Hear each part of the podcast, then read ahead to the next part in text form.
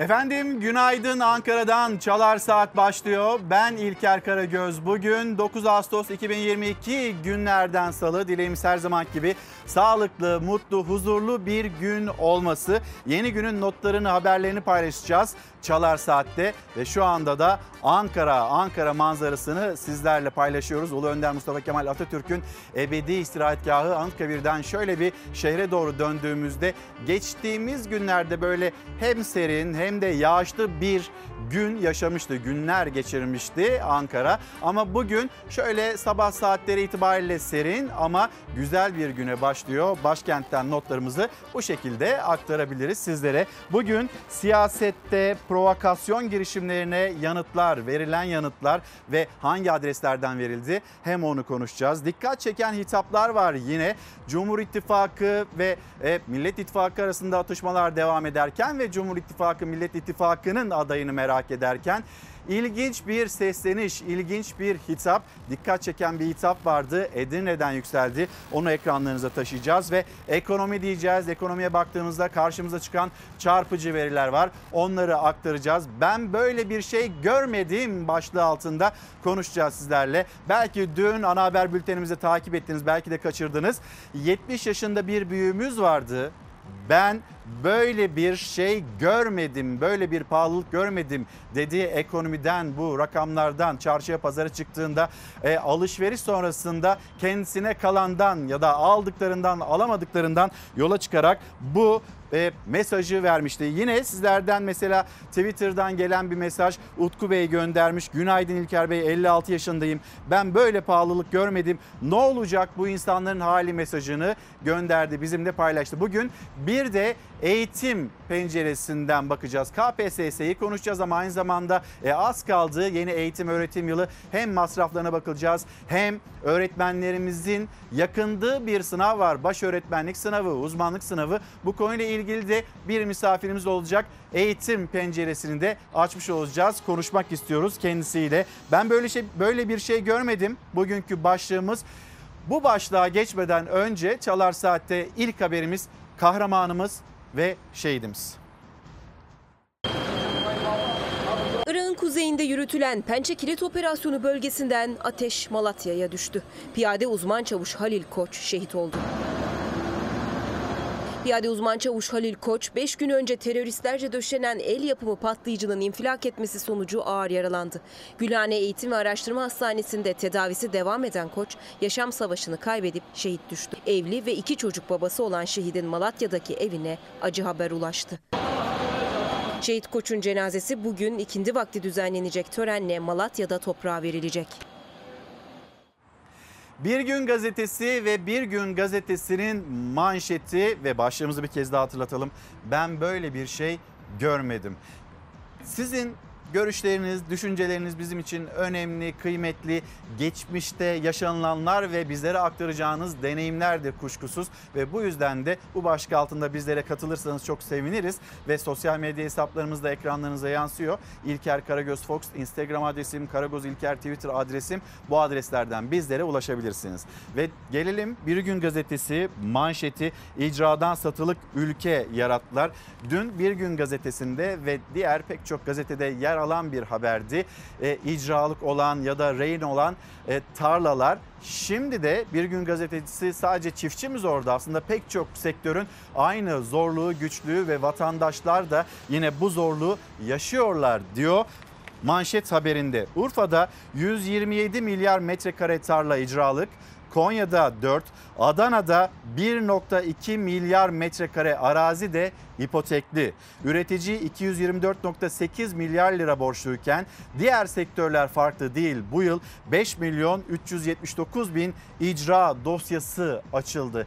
Geçtiğimiz hafta bir beklenti vardı. Bakanlar Kurulu'nda acaba kredilerle ilgili, kredi kartlarıyla ilgili bir yapılandırma söz konusu olacak mıydı? Hükümet bu konuyla ilgili bir adım atacak mıydı beklentisi? Ama Bakanlar Kurulu'ndan sosyal konut projesi çıktı fakat kredilerle ilgili bir açıklama gelmedi. Belki bir sonraki Bakanlar Kurulu toplantısına bırakılmış bir konu gündem olabilir. Ama bu konuda ciddi bir beklenti olduğunu söyleyelim. Dün Cumhuriyet Halk Partisi sözcüsü Faik Öztrak da kameraların karşısına geçti.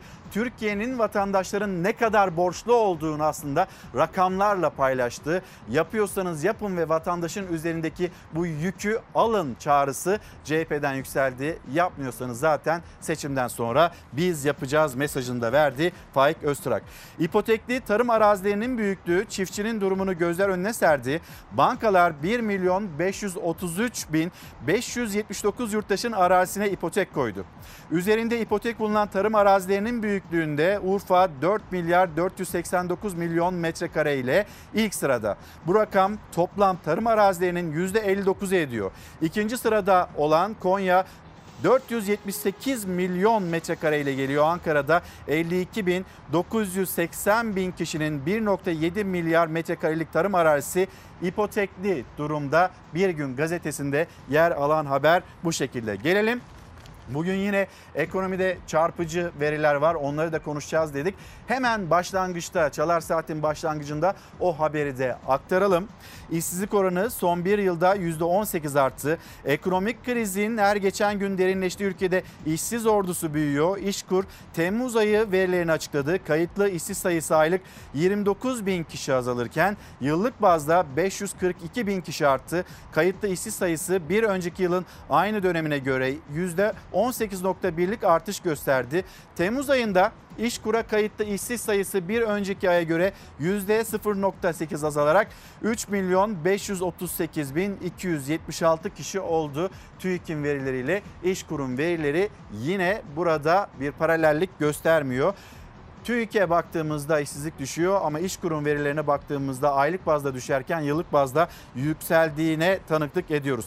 Liyakat yok, çift maaşlılar derya deniz. Halk yoksullukla boğuşurken ve bir yandan da vatandaşa tasarruf yapması tavsiye edilirken, porsiyonlarını düşürmesi ya da küçültmesi tavsiye edilirken işte karşılaştığımız durum. Türkiye denizcilik işletmelerinin yöneticilerinin de çift maaş aldığı açığa çıktı. Üstelik binlerce lira maaş alan yönetim kurulu üyelerinin denizcilikle de alakası yok. Yöneticiler arasında ilahiyat, tarih ve açık öğretim mezunu olanlar var. 7 kişilik yönetime geçen yıl 634.956 lira ödendiği ikramiye miktarı ise 90 bin lirayı aştı. Bakıyorsunuz vatandaşa tasarruf deniliyor. İşsizlik bir yandan, işte diplomalı işsizlerimiz var, gençlerimiz var, iş bulamıyorlar. Diğer tarafta da yönetim kurulları, işte ikramiyeler vesaireler, o maaşlar böyle ikişer üçer maaşlar bürokratlara dağıtılabiliyor. Bir Gün Gazetesi de buna dikkat çekiyor. Ben böyle bir şey görmedim. Bugün başlığımıza dayanak olan o açıklama ve o haber. Ekmek 3 lira oldu. Biz alıştık bu zamlara artık. Olsun, ben şimdi eksik veririm diye beni suçlama. Ben 70 yaşına geldim, böyle bir şey görmedim. Ben aylarca söyleyeyim, ekmeğe zam gelecek. Gelecek, en sonunda geldik. Tüketicinin korktuğu oldu. Fırınlarda ekmeğe gelen zamlardan sonra halk ekmek fiyatlarını sabit tutuyordu. Dar gelirli saatlerce kuyrukta beklemeyi göze alıyordu. Ancak halk ekmeğe de %50 zam geldi. İstanbul, Ankara ve İzmir'de fiyatı 3 liraya çıktı. Zamla kalkıyoruz, zamla uyanıyoruz. Olmasaydı iyi olurdu fakat maalesef her şeye zam geldiği gibi bana da zam geliyor. Öbür normal ekmek 5 lira olduktan sonra bu 3 lira çok normal. Fırıncılar da unla yapıyor, halk ekmek de unla yapıyor. Hani mayası, hani suyu, hani elektriği. Halk ekmeğe son zam Mart ayında yapılmıştı. 250 gramlık ekmeğin satış fiyatı 2 lira olmuştu ancak o günden bu yana maliyetler arttı. En büyük maliyet kalemlerinden biri olan unda maliyet artışı %80 olurken maya %81 zamlandı. Elektrik %67, doğalgazsa %75 arttı ki diğer maliyet kalemlerinde de yine artışlar yaşandı. Hal böyle olunca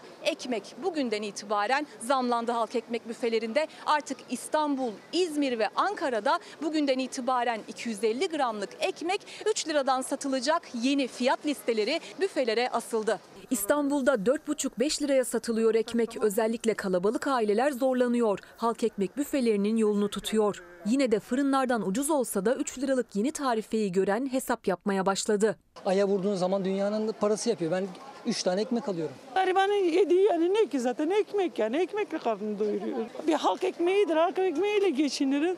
Halk ekmeği de işte pahalandıktan sonra zor oluyor. 1 liralık fiyat artışı bile dar gelirlinin geçim hesabını alt üst etti. Çünkü günde 2 ekmek alan halk ekmeğe 120 değil 180 lira ayırmak zorunda artık. Ekmek almaya gelip zamlı fiyata cebindeki parası yetmeyen de vardı. Şaşırdık yani, sürekli zam geliyor. Ver 2 lira, ver 2 lira vereceğiz. Bozuk param yok anne. Çıkmadı mı para? Çıkmadı. Tamam abla, tamam. Tamam, gidebilirsin. Bir daha gene 3 lira. Bak şimdi geldim, adam diyor bağış yapmış.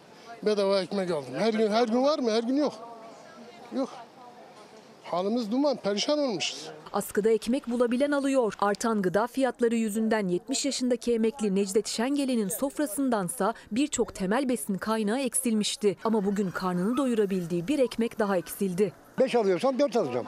Sofradan bir ekmek eksildi. Tabii.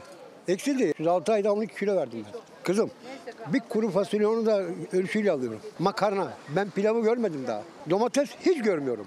Meyveye inanıyor musun? Ben bir tane şeftali yemedim. Sofrada neyle doyuyorsun? Ekmekle, un çorbası yapıyorum. Şimdi ekmek de zamlandı. Allah yardım etsin millete. Allah sonumuzu hayıra çevirsin, hiç iyiye gitmiyoruz. Günlük 3 ekmek tüketiyorsanız, mesela işte geçmiş rakamlara baktığımızda halk ekmek 2 lirayken aylık masrafınız 180 liraydı. Şimdi o günlük tükettiğiniz ekmeğin maliyeti halk ekmekte 9 lira oldu. Aylık olarak 270 lira oldu. Aradaki fark aslında baktığınızda belki doğalgaz faturası, bu aylar için söylüyorum.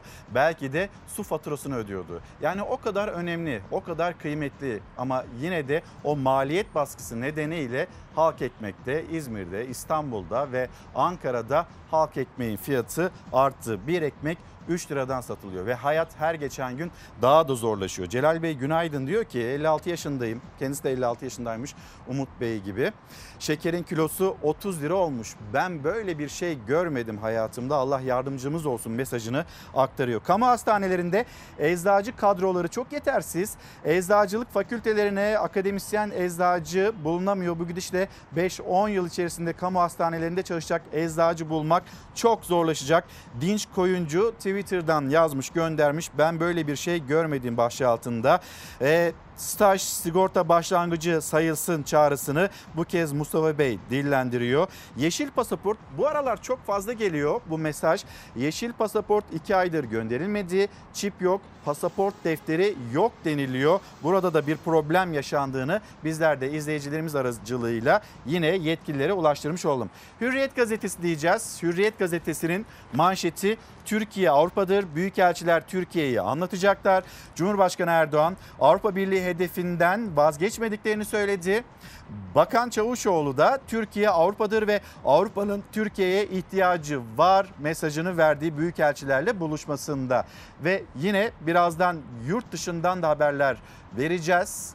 Trump, mesela Trump'ın evine FBI'nin yapmış olduğu bir baskın, bütün dünya ajanslarının paylaşmış olduğu bir haber. Ben de bir yandan göz ucuyla sıradaki haberimizin hangisi olduğunu aktaracağım. Sizlere aktarayım dedim. Cumhurbaşkanı Erdoğan Ankara'da 13.sü düzenlenen Büyükelçiler Konferansı'nda konuştu. Büyükelçilere seslenen Erdoğan, Türkiye ne doğuya ne batıya sırtını dönebilir.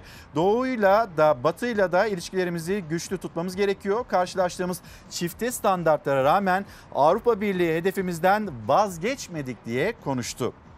Dışişleri Bakanı Çavuşoğlu da Türkiye'nin dikkatini yeniden Avrupa'ya vereceğini anlattı. Önümüzdeki dönem Avrupa'daki büyükelçilerimiz Türkiye'nin nasıl vazgeçilmez bir Avrupalı olduğunu oluşturacağımız programla ve güçlendirilmiş bir odakla yeniden anlatacak. Çünkü Türkiye Avrupa'dır ve Avrupa'nın Türkiye'ye ihtiyacı var. Mesajı bu şekildeydi Çavuşoğlu'nun. Bir haber daha yine Hürriyet Gazetesi'nde.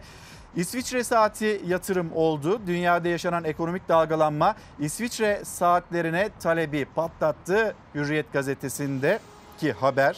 Yılın ilk yarısında İsviçre'den dünyaya saat ihracatı %12 artarak 12.3 milyar dolara çıktı. İhracatın %95'ini kol saatleri oluşturuyor. Türkiye'ye ihracat da %38.6 arttı. Türkiye 117.5 milyon dolarla en çok İsviçre saati ithal eden 21. ülke konumuna geldi. Şimdi makas inanılmaz açıldı ve işte o ülkenin gelirleri pay edildiğinde dar bir kesim büyük bir pastayı bölüşürken geniş bir kesimse, onlara düşense aslında pahalılıktan başka bir şey değil.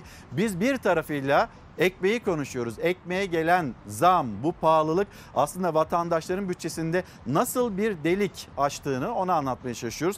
Diğer tarafıyla da işte yatırım için İsviçre saati, böyle bir haber Hürriyet Gazetesi'nde. Ama yaşanılan pahalılık, mesela Hürriyet Gazetesi'nde ekmeğe gelen o zamlar ya da çarşı pazarın ateşi, belki buradan bakılsa, yani bu haber kıymetsiz mi? Değil, ama vatandaşın daha fazla ilgilendiği ya da vatandaşın yaşadığını anlatan haberler ilk sayfada yer alsa ne kadar da güzel olur diye ben içimden geçiriyordum. Sizinle de paylaşayım istedim. Korkusuz Gazetesi, vatandaş oldular, TOKİ'den evi kaptılar. Onlarca Orta Doğulu Türkiye'den konut aldı. Orta Doğuluların Türkiye Cumhuriyeti vatandaşlığına geçişindeki artış kendini TOKİ kurallarında da gösteriyor. İstanbul Kayabaşı'ndaki konutlarda 3+1 kurasını kazanan yabancı kökenli isimler dikkat çekti. Son dönemde çok sayıda Suriyeli ve Afgan'ın Türkiye Cumhuriyeti vatandaşlığına geçmesi göze çarpıyor. Bu gelişme sadece sokak tabelalarında, lokanta menülerinde değil, TOKİ'nin kura sonuçlarında da kendisini gösteriyor. Başvuru şartı olarak TC vatandaşlığının ve 1 yıllık ikametin yeterli olduğu kurallara katılımda son birkaç yılda vatandaşlık alan kişilerin yoğun müracaatı sonuçlara yansımaya başladı. Yalılar alıyorlar. Diğer tarafıyla vatandaş dar gelirli için o TOKİ'nin yaptığı konutlar, onlara da erişebiliyorlar. Geçen ay yapılan İstanbul Kayabaşı 3. ve 4. etap evlerinin kurallarında 3+1 dairelerden kazanan yaklaşık 500 talihli içinde yine bazı isimler dikkat çekiyor. Kurayı kazanamayan birisi listedeki isimleri görünce, bunca vatandaşımız evsiz barksızken sonradan vatandaşlığa geçenlerin bu hakkı kazandığını anladım dedi. Yönetmenimizden Hilal'den ben bir rica edeyim.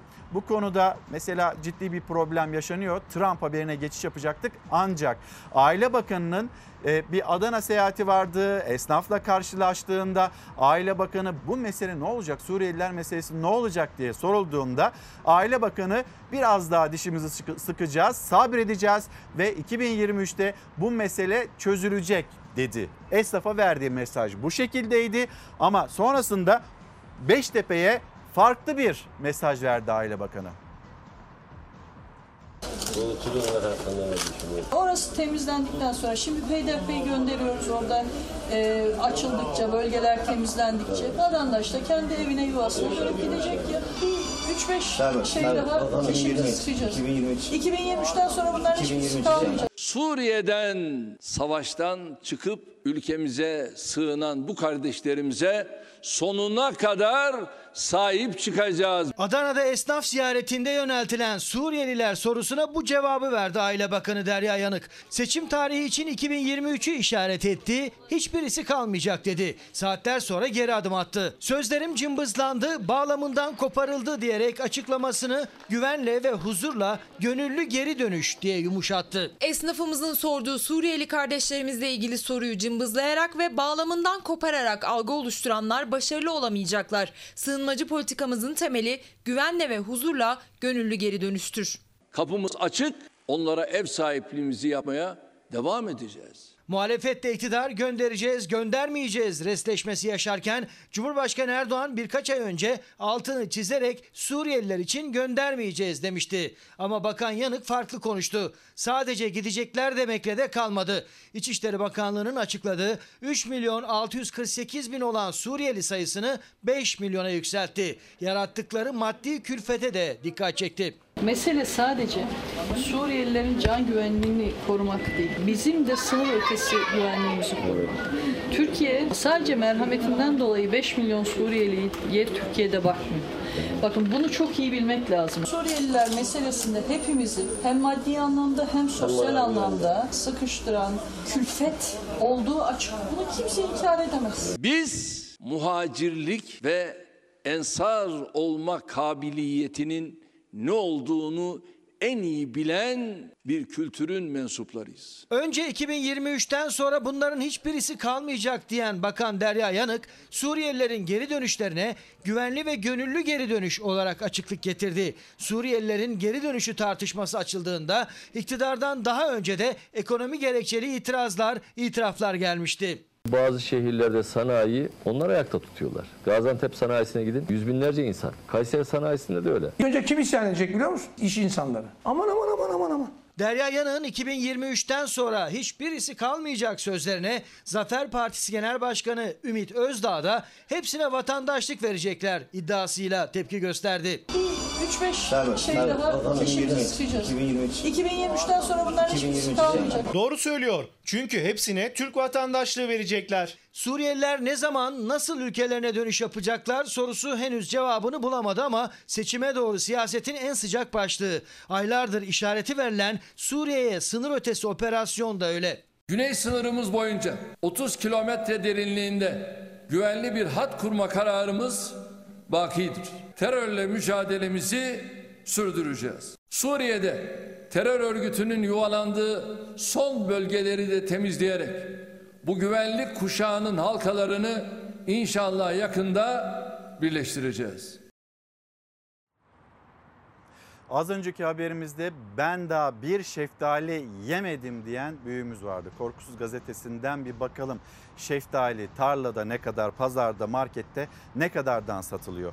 Bursa İnegöl'de bu yıl rekolte fazlası veren şeftali çiftçinin elinde kaldı. Yaşanan bolluk nedeniyle tarlada kilosu 3 liraya düştü ancak pazarda 10, markette ise 25 liradan satılmaya devam ediyor. Umudumuz kalite arttıkça fiyatın artmasıydı diyen üreticilerse fiyatların düşmesine isyan etti. Zaten ekonomik krizle boğuşan çiftçiler artan maliyetler yüzünden ne yapacağını şaşırmış durumda. Şimdi biz hani turfanda olduğunda sebzeyi meyveyi pahalı tüketiyoruz tamam ama yaz ayları geldiğinde domatesi, biberi, patlıcanı biz neden pahalı tüketiyoruz? Burada bu yangın ya da bu ateş, bu pahalılık ne zaman dinecek? Bunun tartışması devam ediyor. TÜİK'e her ne kadar yansımasa da, çok fazla yansımasa da işte vatandaş bu soruyu soruyor. Mevsiminde o meyveyi almak mümkün olamıyor. Markete gidiyorsunuz ya da pazara gidiyorsunuz, şeftalinin fiyatıyla karşılaşıyorsunuz. Ve bu ülkede ben bir şeftali bile yemedim, alamadım diyen insanlar var. Bir izleyicimiz yazmış, Furkan Bey bir iddiayı dillendiriyor. Ben de aktarmak istiyorum. Bizler usandık kara kara düşünmekten. Kayseri'de toplu taşımaya 3. kez zam geldiğini söylüyor.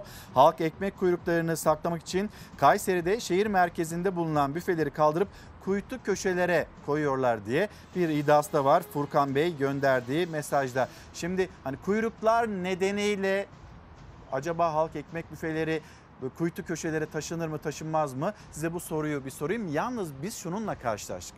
Kapısının önünde kuyruk oluyor diye Et ve Süt Kurumu ete zam yapmıştı. Bununla karşılaştık ve şimdi de Furkan Bey de böyle bir iddiayı dillendiriyor. Hemen az önce de söylemiştim, Amerika Birleşik Devletleri'nin önceki başkanı Donald Trump ve FBI Donald Trump'ın evine baskın düzenledi. Daha önce kongre baskınını azmettirmek ve seçime hile karıştırmak gibi çeşitli iddialarla hakkında soruşturma açılan Amerika Birleşik Devletleri'nin eski başkanı Trump'ın evini FBI bastı. Baskının sebebi ise Trump'ın Beyaz Saray'dan gizli belge kaçırdığına dair iddialar. Amerika Birleşik Devletleri eski başkan Donald Trump'ın evine yapılan şok baskını konuşuyor. Adalet Bakanlığı'nın Trump'ın başkanlığı döneminde gizli kayıt ve belgeleri kaçırıp kaçırmadığını araştırdığı ortaya çıktı. FBI ajanları Trump'ın Florida eyaletinde bulunan evini bastığında Trump'ın o sırada evde olmadığı paylaşıldı. Adalet Bakanlığı'ndan herhangi bir açıklama yapılmazken Trump kasalarının bile açıldığını yazılı açıklamayla paylaştı. Böyle bir durum daha önce hiçbir Amerika başkanının başına gelmedi diyen Donald Trump, "Demokratlar yeniden başkan olmamdan korkuyor" dedi. Tim's opponent in the primary is Rebecca Clayfish. Trump'ın hakkında bugüne kadar birçok suçlama ortaya atıldı. Seçimleri hile karıştırdığı iddialarına kongre baskınını azmettirmek de eklendi. Amerikan Kongresi'nin çıkan olaylarla ilgili açtığı soruşturmanın sürdüğü açıklandı.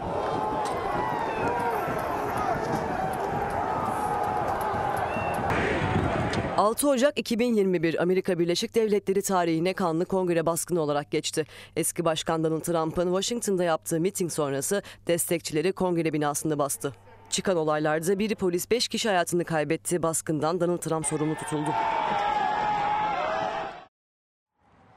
Mehmet Çerçi, günaydın. 71 yaşındayım, hala intibaklarımız yapılmadı. Ben böyle adaletsizlik görmedim diyor. Emeklilikte yaşa takılanlar var bu ülkede. Onlar da adaletsizlikle karşılaştı. Biz böyle bir şey görmedik diyorlar ve bizi lütfen gündemde tutmaya da devam edin mesajlarını aktarıyorlar. Karar Gazetesi, siyasette provokasyonlara cevap da verildi. Cevabın verildiği yerde Cemevi, provokasyona cevap. Cemevi'nden Karar Gazetesi'nin manşeti. İşte o fotoğraflara da baktığınızda Cumhurbaşkanı Erdoğan, CHP lideri Kemal Kılıçdaroğlu, Babacan ve Ahmet Davutoğlu o fotoğraflarda öne çıkıyor. Muharrem ayında bir haftada gerçekleşen 2 saldırıyla çakılan tahrik kıvılcımı ortak tepkiyle boşa çıkarıldı. Toplumda artık karşılık bulamayan kirli oyuna karşı siyasette en anlamlı yanıtı Cemevi ziyaretleriyle verdiği Alevi Sünni, Türkiye'nin geleceğine dönük provokasyonlara karşı kenetlenirken iktidar muhalefet ortak duruşa öncülük etti deniliyor Karar Gazetesi'nde. Cumhurbaşkanı Erdoğan da dün Cemevi'ndeydi ve şimdi hemen oradaki hem haberimizi hem de izlenimlerimizi aktaracağız. 50 beyti sevmek bize Kur'an-ı Kerim ayetleriyle ve sahih hadisi şeriflerle de sabitlenmiş bir vecibedir. Alevi vatandaşlarımızın ibadetlerine dönük her türlü hizmet almalarında mış gibi değil, gerçekten bu duyguyu kabul ederek, hissederek, onların yanında olarak onların ihtiyaçlarına koşmaya hepinizin huzurunda bir kez daha söz veriyorum. Haksızlık, şiddet, adaletsizlik, eşitsizlik kimden gelirse gelsin ve kimden kaynaklanıyorsa kaynaklansın hep birlikte karşı çıkmalıyız. Günümüzün Yezidi anlayışına ama, ancak, fakat, lakin ile başlayan cümleler kurarak meşruiyet kazandırmamalıyız. Muharrem ayının 10. günü dolayısıyla dün Türkiye'nin dört bir yanında oruçlar cemevlerinde hep birlikte açıldı. Pek çok şehirde Kerbela şehitleri anma törenleri düzenlendi, aşureler dağıtıldı. Siyasi isimler de dün Muharrem ayı orucunun iftarında vatandaşlarla bir araya geldi. Cumhurbaşkanı Erdoğan Hüseyin Gazi Türbesi Cemevi'ndeydi. Rabbim birliğimizi, beraberliğimizi daim eylesin. Bu Cumhurbaşkanı Erdoğan'ın 2007 yılındaki İstanbul Erikli Baba Cemevi'ne yaptığı ziyaretten sonra 2. Cemevi ziyareti oldu. Erdoğan iftarın ardından Mamak'ta yaşayan Bahadır Çaşmaz'ın evine misafir olduğu aileyle birlikte çay içti. İYİ Parti Genel Başkanı Meral Akşener de Mamak'taydı. 30 Temmuz'da saldırıya uğrayan Şahı Merdan Cemevi'ni ziyaret etti. Cemevi'nin dedesi Kazım Erbektaş'la sohbet etti. CHP Genel Başkanı Kemal Kılıçdaroğlu İstanbul'da düzenlenen aşura matem merasiminde konuştu. Hazreti Hüseyin'i ağlayanlardan olup Yezid gibi davrananlardan değiliz dedi. Kerbela sadece İslam tarihinin değil, insanlık tarihinin de en büyük trajedilerinden birinin adı olsa dahi kendisinden çıkartacağımız sonuç kin ve intikam değil, mutlak anlamda adalet ve kardeşlik olmalıdır. Ancak şunu da özenle vurgulamak isterim. Hazreti Hüseyin'i ağlayıp kim olursa olsun, kimden yana olursa olsun, hangi inanca, mezhebe, etnik kimliğe sahip olursa olsun Yezid gibi davrananlardan değiliz, olmayacağız, olmamalıyız. İstanbul Büyükşehir Belediye Başkanı Ekrem İmamoğlu da Bağcılar Cemevi'nde Alevi vatandaşlarla birlikte oruç açtı. Burada bulunmak benim için onurdur, gururdur dedi. Bu Muharrem ayında tutulan oruçların, yaptığınız duaların ülkemizin geleceğine aydınlık, ülkemizin geleceğine bereket, ülkemizin geleceğine bolluk, ülkemizin geleceğine sağlık, çocuklarımıza, başarılı gençlerimize gerçekten dünya ölçeğinde en güzel işleri başaran bir dönemi nasip etmesini ve dualarınızın buna vesile olmasını diliyorum. Türkiye Büyük Millet Meclisi Başkanı Mustafa Şentop da Cem Vakfı'nın Yeni Bosna Cemevi'nde düzenlediği Muharrem iftarına katıldı. Karar Gazetesi'ni otomotiv sektöründen bir haberle tamamlayacağız. Yalnız bir Instagram'a da bakalım. Instagram'dan gelen mesajlar. Şelale Civan, günaydınlar. Değirmendere'ye de bizler selamlarımızı iletelim. Ben böyle bir şey görmedim. Her şey ateş gibi pahalı. Arzu Eratak Adana'dan yazıyor. Verimli topraklarımızı ekip biçmek dururken Venezuela'dan toprak kiralamak.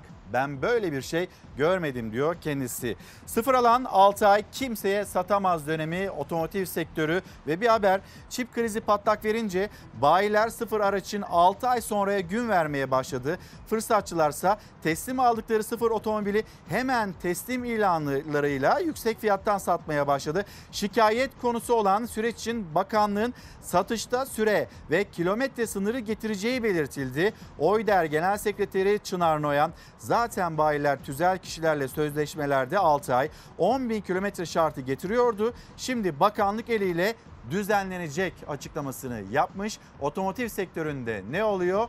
Bakalım. Su bitti kara göründü derler ya. Aynen o durumu yaşıyoruz. Aslında bundan sonraki önümüzdeki 6 aylık 1 yıllık süreç daha da zorlu geçecek. Otomotiv satışları düştü çünkü fiyatlar da yüksek, vergisi de. ÖTV düzenlemesi yapılmadığı için %70'lik ÖTV'nin altında kalan model yok neredeyse. Taşıt kredilerinin faizi de hala yüksek. Zaten kredi zor veriliyor. Sıfır araçtaki fiyat şişkinliğini önlemek için yeni bir düzenleme gündemde. Şirketler ilk 6 ay bayiden alıp galeriye araç satamayacak. Yani aracı alıp bir bakıma stoklayıp sattıkları söyleniyor. Çalışmayı Ticaret Bakanlığı başlattı. Sıfır otomobil alan şirketler 6 ay içerisinde ya da 5000 kilometreyi geçmediklerinde otomobilleri satılığa çıkaramayacak. İddiaya göre sıfır otomobilleri alan şirketler kısa süre içerisinde o araçları satıyor ve galeriler çok daha pahalıya o araçları yeniden satışa çıkarıyor.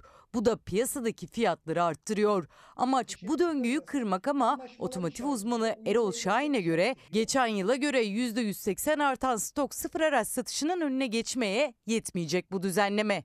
Muvazalı satışları artırır, yani hileli satışların oranı artabilir. İnsanlar anlaşır, aracını satar ama bunu belki resmiyete sokmayabilir. Bugün ikinci el olarak satılan arabanın parasıyla sıfır araba alabileceksiniz. Tek yapmanız gereken şimdilik araba alımını ötelemek. Fiyatların düşmesi, araç satışlarının yeniden hızlanması için beklenen asıl düzenleme ise ÖTV'ye ilişkin. CHP lideri Kemal Kılıçdaroğlu, araç alımınızı öteleyin, iktidar olunca ÖTV'yi sadece lüks araçlara uygulayacağız demişti. O çıkış çok konuşuldu ama hükümet ÖTV'ye yönelik bir adım atmadı. Türkiye'de satılan en ucuz yerli otomobilin fiyatı 400 bin lirayı aşıyor. 400 bin liranın dışındaysa herhangi bir yerli otomobil bulmak zor. Bu nedenle uzmanlara göre de yeni bir ÖTV matrağı düzenlemesi şart. Düzenleme yapılmazsa piyasa daralmaya devam edecek. Zaten bir yıllık sürece bakıldığında da sıfır araç satışlarındaki piyasa daralması %8'e ulaştı. Haziran ayında ek bütçe çıkartıldı. Bütçe %86 oranında artırıldı. Motorlu taşıtlardan alınacak vergi ise tam %97'lik bir artışla 142 milyara taşındı. Erol Şahin'e göre vergi düzenlemeleri göz önünde bulundurulduğunda hükümetin ÖTV'den vazgeçmesi zor. Diğer düzenlemelerde aranıyor çare. Rekabet Kurulu da ikinci el otomotiv sitelerine soruşturma açtı. 4 firmanın rekabeti ihlal ettiği, araç fiyatlarını yükselttiği iddiaları araştırılıyor. Sanki biraz dostlar alışverişte görsün gibi bir sonuç çıkar ortaya.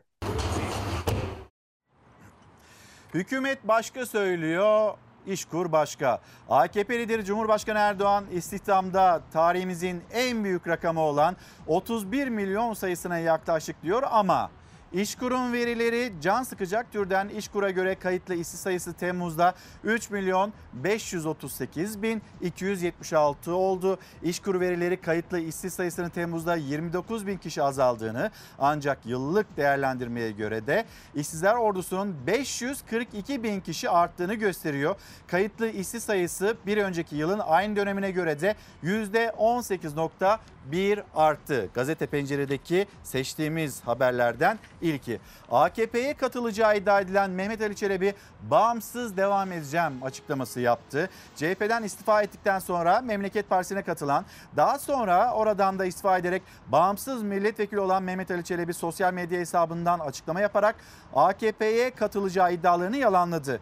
Teğmen rütbesindeyken kumpas davalarından dolayı 41 ay cezaevinde yatmasıyla tanınan Çelebi açıklamasında bağımsız vekil olarak ülkemin çıkarlarını savunmaya devam edeceğim mesajını verdi. Zafer Partisi Genel Başkanı Ümit Özdağ AKP'ye geçeceği iddia edilen İzmir Bağımsız Milletvekili Mehmet Ali Çelebi'yi partisinin gerçekleştireceği Çanakkale ziyaretine davet etti. Özdağ yaptığı paylaşımda hem Atatürk'ün askeri hem Erdoğan'ın milletvekili olunamaz ifadelerini kullandı. Şimdi bir diğer haber, Edirne'de taksi ücretlerine zam. Şöyle yapalım, aslında Edirne'ye önce siyasi bir başlıkla gidelim Hilal. Yönetmenimize de söylemiş olayım. CHP lideri Kemal Kılıçdaroğlu dün akşam Edirne'deydi. Balkan dernekleriyle bir araya geldi ve orada kendisine Edirne Büyükşehir Belediye Başkanı'nın bir hitabı var. Bir seslenişi var. Bu çok dikkat çekti. Aynı zamanda yine CHP lideri Kılıçdaroğlu'nun orada yapmış olduğu konuşmada çarpıcı mesajlar var. Önce buna bakalım. Sonra Edirne'den o haberle devam edelim. Taksi ücretlerine zam geldi. Bir de Edirne'de o yaşanılan ekonomik duruma bakmış olalım. Mustafa Kemal Atatürk'ün kurduğu Cumhuriyet'in 100. yılında o koltukta yeni bir cumhurbaşkanı oturacak. O tarihte Mustafa Kemal'in kurduğu Cumhuriyet'in Cumhurbaşkanlığı koltuğunda oturacak Cumhurbaşkanı'nın 13. Cumhurbaşkanı'nın adı da Kemal Kılıçdaroğlu olacak. Sayın Cumhurbaşkanım, yüksek teşviklerinizle sizi konuşmalarınızı yapmak üzere kürsüye davetimi arz ederim. Büyük taarruzun 100. yılında Büyük Balkan Buluşması etkinliğindeydi Kılıçdaroğlu. Konuşmasını yapmak için kürsüye Cumhurbaşkanım hitabıyla davet edildi. Elinizi vicdanınıza koyarak oy kullanmanızı istiyorum. Türkiye'nin bu bataktan çıkması lazım. Yeniden kurtuluşu başlatmamız lazım. Yeniden demokratik yollarla, sandığa giderek, oyumuzu kullanarak Cumhuriyet'in İkinci yüzyılında Cumhuriyetimizi demokrasiyle taşlandıracağız. Karşılıklı salvolarla siyaset ve ittifaklar hareketli. Siyasetin dili de kılıçtan keskin. Hala kendi aralarında anlaşıp bir cumhurbaşkanı adayı çıkartamadılar. Curcuna masasını güneşi görmüş buz gibi eriyen bir ittifak var. Biden muhalefeti PKK ile FETÖ'nün siyasi sığınağıdır. Cumhurbaşkanı Erdoğan altılı masa için curcuna benzetmesi yaptı. Bahçeli'den Biden muhalefeti çıkışı geldi. Düelloda CHP'den ses Bülent Tezcan'dan yükseldi. Cumhur İttifakı seçimi göremeyecek iddiasıyla. Buz gibi eriyen, güneşi görmüş buz gibi eriyen bir ittifak var. Bir isim arayacaklarsa kendi ittifaklarına isim arasınlar, buzdan ittifak. Böyle giderse büyük ihtimalle seçimi görmez Cumhur İttifakı. Mesela Cumhur İttifakı içerisinde MHP'nin ya biz nereye gidiyoruz, bizim parti kalmayacak böyle diye çok ciddi şikayetler olduğunu biliyoruz. Veya MHP'nin prangaları nedeniyle AK Parti içerisinde şikayetler olduğunu biliyoruz. Siyasetin dili gibi seçim senaryoları giderek sertleşirken CHP lideri Kılıçdaroğlu Edirne'deydi. Sayın Cumhurbaşkanım, yüksek teşviklerinizle sizi konuşmalarınızı yapmak üzere kürsüye davetimi arz ederim. Edirne Belediye Başkanı Recep Gürkan Kılıçdaroğlu'nu Cumhurbaşkanım diyerek kürsüye çağırırken CHP lideri yeniden kurtuluşu başlatmamız lazım dedi. 7,5 milyon gencimiz ilk kez sandığa gidip oy kullanacak. Ve Türkiye'nin kaderini bu 7,5 milyon gencimiz tayin edecek. Sizden sadece bir şey istiyorum. Sadece bir şey istiyorum. Sandık konacak ve gideceğiz sandığa. Elinizi vicdanınıza koyarak oy kullanmanızı istiyorum. Efendim A partisi, B partisi, C partisi vesaire falan değil. Türkiye'nin bu bataktan çıkması lazım. Yeniden, hani derler ya, fabrika ayarlarına yeniden dönmemiz lazım diye. Yeniden kurtuluşu başlatmamız lazım. Yeniden demokratik yollarla, sandığa giderek, oyumuzu kullanarak Cumhuriyet'in ikinci yüzyılında Cumhuriyetimizi demokrasiyle taşlandıracağız. CHP liderine hitapta ve yine Kılıçdaroğlu'nun orada vermiş olduğu mesajlarda çarpıcı, siyasette çokça konuşulacak A partisi, B partisi, C partisi değil, ülkeyi düştüğü bataktan kurtarmamız gerekiyor mesajını paylaştı Kılıçdaroğlu. Bu arada Edirne büyük bir şehir ancak büyükşehir statüsüne kavuşamamış, 28 ille birlikte büyükşehir statüsüne kavuşamamış illerden birisi. Ben öyle dedim ama önden de sanki Edirne'yi büyükşehir ilan etmişim gibi oldu. Gelelim Edirne'de taksi ücretlerine zam.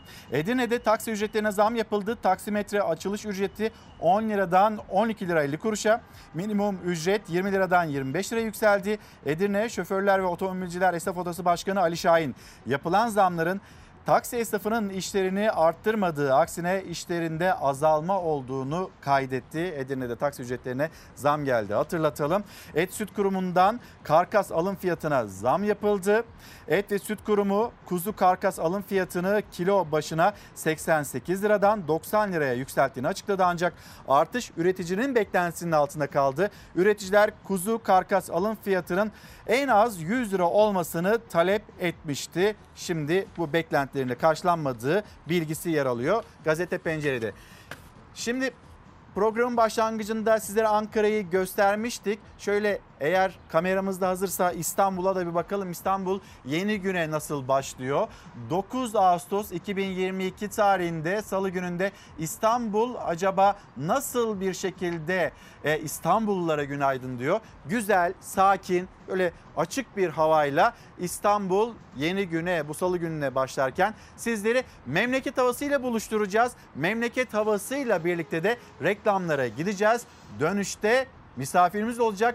Eğitim diyeceğiz.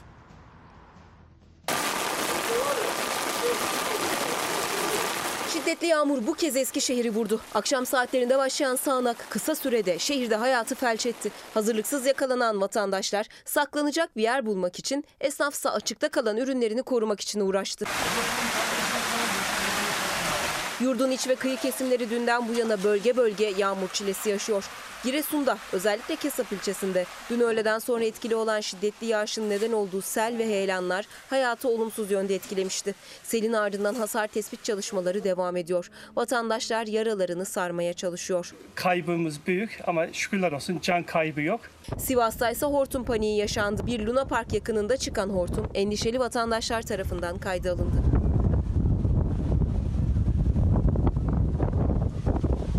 Doğuda ise sıcağın kavurucu etkisi var. Hakkari'nin Yüksekova ilçesinde akşam saatlerinde bunaltıcı sıcak ve rüzgarın etkisiyle oluşan toz bulutu ilçenin üzerine çöktü. Yüksekova'nın çevresini saran dağlar tozun altında kayboldu. Gün içinde yoğun sıcak yüzünden evlerinden çıkamayan vatandaşlar bu kez de toz rüzgarı nedeniyle evlerine kapandı. Bunaltıcı bir sıcak var. 3-4 gündür bayağı bir rüzgar var. Rüzgarın etkisiyle arkamda bulunmuş bu gördüğümüz dağlar, yani tozdan, dumandan yani hakikaten görünmüyor. Meteoroloji bugün için de kuvvetli yağış uyarısı verdi. Bu kez İç Ege ve Göller yöresi tehlike altında. Ani sel, su baskını, yıldırım, yerel dolu yağışı gibi olumsuzluklara karşı hazırlıklı olmakta fayda var. Marmara ve Kuzey Ege kıyılarındaysa hızı saatte 60 kilometreye ulaşan rüzgar zorluk yaşatabilir. Efendim bir kez daha günaydın. Çalar Saat devam ediyor. Bir misafirimiz olacak ve biz eğitim konusunu, KPSS'yi ve burada yaşanılan skandalı da konuşacağımızı söylemiştik. Türkiye Büyük Millet Meclisi Milli Eğitim, Kültür, Gençlik ve Spor Komisyonu Grup Sözcüsü Yıldırım Kaya, CHP Ankara Milletvekili, şu anda Çalar Saat'te misafirimiz. Efendim günaydın. Günaydın. Hoş geldiniz. Nasılsınız? Hoş bulduk. İyiyim. Siz nasılsınız? İyi Sağ olun. Bu aralar yoğunsunuz tabii ki. Yoğunuz çünkü eğitim öğretim yılı başlıyor. Dolayısıyla bir eğitimci olarak bu yoğunluk doğal. Bir yandan da KPSS, yaşanılan skandal var. Yıldırım Bey, şimdi iki haber okumak istiyorum size. Önce KPSS'yi konuşalım ve şu anda sizin varmış olduğunuz tespitler nedir? Bunu öğrenmek istiyoruz. Evrensel Gazetesi diyeceğiz. Yönetmenimizden Hilal'den ben bir rica edeyim. Derin güvensizlik, KPSS skandalı. İktidar şaibeli KPSS'yi iptal edip gerekenler yapıldı derken gençler, eğitimciler ve halkın geniş bir kesimi artık iktidara ve ÖSYM'nin sınavlarına güvenlerinin kalmadığını söylüyor. Bu Evrensel Gazetesi'nin manşetiydi. Şimdi 5 koldan o soruşturma devam ediyor. Yalnız bir gözaltı işlemiyle de henüz karşılaşmadık. Yok, Cumhuriyet Gazetesi. Evet, Cumhuriyet Gazetesi manşeti siyasal İslam'da soru çalabilirsin. Profesör Doktor Maraş şeriat için her yolun doğal olduğunu söyledi. Profesör Doktor İbrahim Maraş siyasal İslam konusunda uyararak İslamcı STK'lardaki devlete rakip olmaktan çok devletin yanında görünme dönüşümü kimseyi aldatmamalı. Her zaman ikinci bir ajandaları var. Bu ajandanın ilk maddesi mevcut düzeni yıkıp yerine kendi kafalarındaki şeriat düzenini getirmek dedi. Ezildiğine inanan bu yapı fırsat bulduğunda ezmeye, kinini din edinmeye, dolayısıyla da adaletsizliğe, diktatörlüğe meyildir diyen Maraş. Onlara göre devrim için her şey mübah, soru çalmak, kadrolaşmak, torpil, hırsızlık İslam davasının muzafferiyeti için doğal ve gerekli ifadelerini kullandı Cumhuriyet Gazetesi'ndeki habere göre. Şimdi KPSS, Devlet Denetleme Kurumu, YÖK, ÖSYM, MASAK, Başsavcılık 5 koldan bir araştırma devam ediyor. Biz ne yaşadık? Şu anda hangi noktadayız? Sizden dinlemek istiyoruz. Öncelikle şunu belirteyim dinleyicilerimiz açısından. ÖSYM nedir? Ölçme, yerleştirme, seçme sınavı. ÖSYM ne zaman kurulmuş? 1974 yılında. 1974 yılında kurulan ÖSYM'nin ilk başkanı Profesör Doktor Altan Günal. 1974'te göreve gelir, ölümüyle birlikte 1988'de görevden ayrılır. 38 yıl boyunca, yani 2002 yılına kadar 4 ÖSYM başkanı değişir. Ama Adalet ve Kalkınma Partisi iktidara geldikten sonra 20 yılda 8. ÖSYM başkanıyla karşılaştık. Düşünün, 38 yılda 4 ÖSYM başkanı değişiyor ama 2002 yılıyla 2022 yılı arasında 8. ÖSYM başkanıyla karşılaşıyoruz. Bu bir tesadüf olamaz. Milli Eğitim Bakanı da 8. Şimdi burada çok açık ve net. Neredeyse efendim 1,5 yılda bir Milli Eğitim Bakanı değişiyor. Evet, 1,5 yılda bir de ÖSYM başkanı değişiyor. Bir tek bir hariç, Ali Demir hariç. Ali Demir 2010 ile 2015 yılları arasında ÖSYM'de 2009'dan günümüze kadar 10 usulsüzlük tespit edilmiş sınavlarda. ÖSYM'nin yaptığı sınavlarda. Bunun 7'si Ali Demir'in başkan olduğu dönem. Ali Demir'in kefili kim? Recep Tayyip Erdoğan.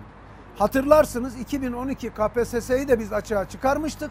2012 KPSS sınavlarında yaşanan usulsüzlükten sonra İstanbul'da 1500 öğrenci "Ali Demir istifa" diye pankart açtı, yürüdü. Dönemin başbakanı Recep Tayyip Erdoğan çıktı, dedi ki ben ÖSYM'ye, Ali Demir'e kefilim. Siz 1500 kişiyle yürürseniz biz de 25-30 bin kişi karşısında yürütürüz dedi. Şimdi Anadolu'da bir deyim vardır. Kefilin ya saçı ya sakalı. Ali Demir hala 7 yıldır yargılanıyor. Herhangi bir cezai işleme tabi tutulmuş değil. Ama 2012'de o sınavda usulsüzlük yapıldığı aşikar. Şimdi burada çok açık ve net. Sorumlu Ali Demir mi? ÖSYM başkanları mı? Yoksa çürümüş olan Adalet ve Kalkınma Partisi iktidarı mı? Çünkü göreve getirme yetkisi Recep Tayyip Erdoğan'da, görevden alma yetkisi de Recep Tayyip Erdoğan'da. Bir gecede birini görevden alıyor, bir gecede ötekini getiriyor. Şimdi biraz önce Cumhuriyet Gazetesi'nde okuduğunuz haberde de... Efendim çok özür dilerim. Şimdi yönetmenim beni uyarıyor. Seste bir cızırtı varmış. Hemen bunu düzeltmek istiyoruz. Bu arada öğretmenleri konuşacağız. Öğretmenlerin meselesini, o sınavı konuşacağız. Bu sınavın neden tehlikeli olduğunu düşünüyorsunuz? Uzmanlık sınavı, başöğretmenlik sınavı. Şimdi bu konuya, bu başlığa geçmeden önce... Bir de eğitim öğretimin açılış süreci. Ve eğitim öğretim yılı. Ayrıca sizden şunu istiyorum ben. Geçen sene eğitim yılının masrafları neydi? Bu sene ne? Bir eğitim enflasyonu karşımızda nasıl bir rakam çıkıyor? Onu da öğrenmek istiyorum. Hızlıca bir habere gidelim, sonra ilerleyelim. Öğretmenlerin kariyer planlaması asla sınavla yapılmaz, yapılmamalı. Yaklaşık 613 bin öğretmenimizin uzman öğretmenlik ve baş öğretmenlikle ilgili süreçlere, eğitimlere devam ediyor. Öğretmenleri mesleki olarak da küçük düşürmek anlamına gelir. Öğretmenlere sesleniyorum. Bu saygısızlığa katlanmak zorunda değilsiniz. Bu sınava girmeyin. Eğitim sendikalarından sonra CHP lideri Kılıçdaroğlu da ses yükseltti. Öğretmenlerin özlük haklarıyla maaşlarında farklılığa yol açacak kariyer sınavları düzenlemesine. KYK borcu olan gençlere ödemeyin demiş, seçim göndermesiyle biz gelince faizleri sileceğiz mesajı vermiş. Hükümet öğrenciler için adım atmıştı. Bu kez de öğretmenlere sınava girmeyin dedi. Öğretmen kariyer sınavı rencide edici olduğu için daha makul bir çözüm bulmak üzere çağrı yapmıştım. Yanaşmadılar. Bu sınava girmeyin. Sizleri incitmeyecek çözümü seçimden sonra birlikte konuşarak buluruz. İktidar KYK borçlusu gençlerin borcunun faizlerini silerek yapılandırdığı gibi Kılıçdaroğlu'nun çağrısından sonra öğretmenlik kariyer sınavlarından da geri adım atar mı bilinmez. Ama sendikaların çoğu da 19 Kasım'da yapılacak sınava karşı. Öğretmenler odasında sözleşmeli öğretmen, ücretli öğretmen, öğretmen, uzman öğretmen ve baş öğretmen olmak üzere 5 ayrı tarihle öğretmenler odasını ayrıştırmak, öğretmenlerin çalışma barışını bozmak istiyor. Öğretmenlerimiz müşteri olsunlar. 2023 yılında çok büyük sayıda uzman öğretmen ve baş öğretmenle Milli Eğitim Bakanlığı çok daha güçlü bir şekilde yoluna devam edecektir. Öğretmenimiz kendi alanında çok yetkin olabilir. Kendi branşında çok iyi öğretmen olabilir. Ancak sınavda 70'e üzeri puan alamamış olabilir.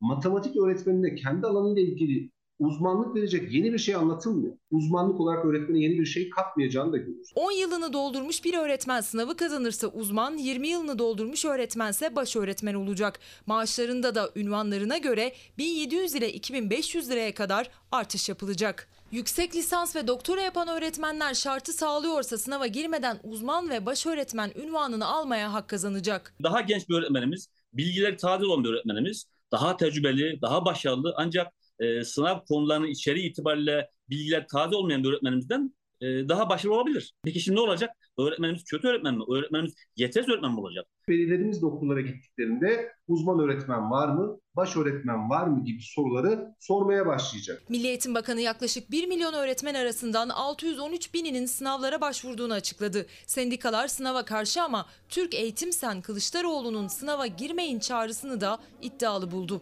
Daha seçime var bir sene. Sınav 19 Kasım'da yapılacak. Dolayısıyla 2023 Ocak ayından itibaren uzman öğretmenlerimiz 1700 TL civarında, baş öğretmenlerimiz de 2500 TL civarında ilave ücret alacak. Bu da bir öğretmen maaşı açısından çok ciddi bir miktarda. Sınava girmeyen çağrısını en azından kendi adıma çok iddialı bir tavır olarak görüyorum. Bu öğretmenlik sınavı yine konuşacağımız konular arasında, fakat KPSS başlığıyla ilerleyecek olursak gereken yapıldı mı? Umutsuz, kırgın ve güvensizliği yaşayan milyonlar var. Şimdi efendim, bu milyonların güvensizliği bir kere nasıl tamir edilecek? Yeni de bir sınav takvimi açıklandı. Ayrıca bu sorular çalındı mı? Kopyalandı mı? Yayın evi mi suçlu? ÖSYM mi suçlu? Tespitleriniz nedir? Öncelikle şunu söyleyeyim. Çalınan sorular değil, gelecek. Cumhuriyetin geleceği, Cumhuriyet devrimleri ve eğitim devrimleri. Çalınan bu. Cumhuriyetle hesaplaşmak isteyen bir siyasal iktidar var. Ne yaparsam yapayım bu bir ganimettir diye bakıyor. Ve her türlü yaptığı işte kul hakkı bile bunda sorgulanmaz diyor. Bunu da ne yazık ki kutsalımız olan inançlara dayandırarak yapıyorlar. Çok açık ve net, 1.600.000 insan sınava girdi. Sadece bu insanların gelecekleri ve umutları çalınmadı. Bu ülkenin geleceği olan gençlik hayalleri çalındı. Dolayısıyla burada çok açık ve net, yayın evini sorumlu tutmak bizim işimiz değil. Sorumlu olan siyasal iktidarın kendisidir. Çünkü bu sorunun ortaya çıkış hikayesi şudur. 2 Ağustos sabahı bana bir telefon geldi. Bu sınava hazırlanırken 7 iklim dershanesinin hocalarıyla hazırlanan, bu dershaneye giden bir vatandaş beni aradı. Dedi ki sınavda bizde hazırlanan süreçte sınavda çıkan 22-23 soru aynısı dedi. 4 soru tıpatıp birbirinin aynı, diğer sorular da hemen hemen fikriyat olarak da zihniyet olarak da aynı dedi. Ben genel başkanımızın bize bir öğüdü var. Belgesiz konuşmayın. Ben de belgeyi istedim. Belge bana geldi. Saat 12'de bir basın toplantısı yaptım Erzurum'da. Basın toplantısının hemen arkasından CİMER ve Türkiye Büyük Millet Meclisi vasıtasıyla hem Cumhurbaşkanı Yardımcısı Fuat Oktay'a hem de Milli Eğitim Bakanı Mahmut Özer'e bu belgelerle birlikte soru önergesini gönderdim. Bu soru önergesinden 3,5 saat sonra Cumhurbaşkanlığı İletişim Başkanlığı bir tweet atarak Devlet Denetleme Kurulu'nun göreve çağrıldığını duyurdu. Bununla yetinmedi. Cumhurbaşkanı Recep Tayyip Erdoğan bir tweet attı.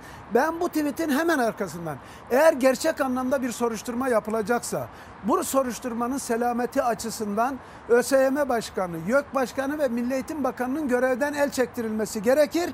Bu süreç ancak böyle olur. Eğer bu sürecin takibi yayın evine operasyonlar düzenlenecekse bunu da İçişleri Bakanlığı'nın emrinde olan emniyet yapamaz dedim. Nedeni şu: burası 7 iklim yayın evinin billboardu. Bu billboardun bir tarafında kaymakamlık sınavını bu dershaneye giderek kazanan Ahmet Korkmaz, bir tarafta da kaymakam adaylarıyla çekilmiş Süleyman Soylu fotoğrafı. Çok açık ve net. Bu fotoğrafı bu yayın evi billboardlarda kullandı. Bu yayın evi kitapçığında kullandı. Müşteri toplamada kullandı. Şimdi ben bu soruyu daha önce de sordum. Mesela yayın evi genel yayın yönetmeni çıktı kameraların karşısına. Ben ÖSYM'nin kapısından geçmedim. Ben ÖSYM'den kimseyi tanımam.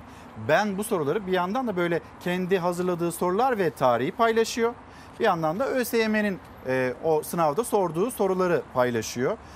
Burada yayın evi mi suçlu? Yani 2021 yılında belki daha önceki tarihlerde yayın evi bu soruları hazırlamış. ÖSYM'nin özensizliğine yönelik de onların eleştirisi var. Şimdi onların eleştirisi var, doğru. Zaten o eleştirinin geleceğini bildiği için Recep Tayyip Erdoğan da ÖSYM Başkanlığı alarak yükü sadece ÖSYM Başkanı'nın sırtına yüklemeye çalıştı. Ama ne yazık ki ÖSYM Başkanı itibar suikastına uğradığını söyledi.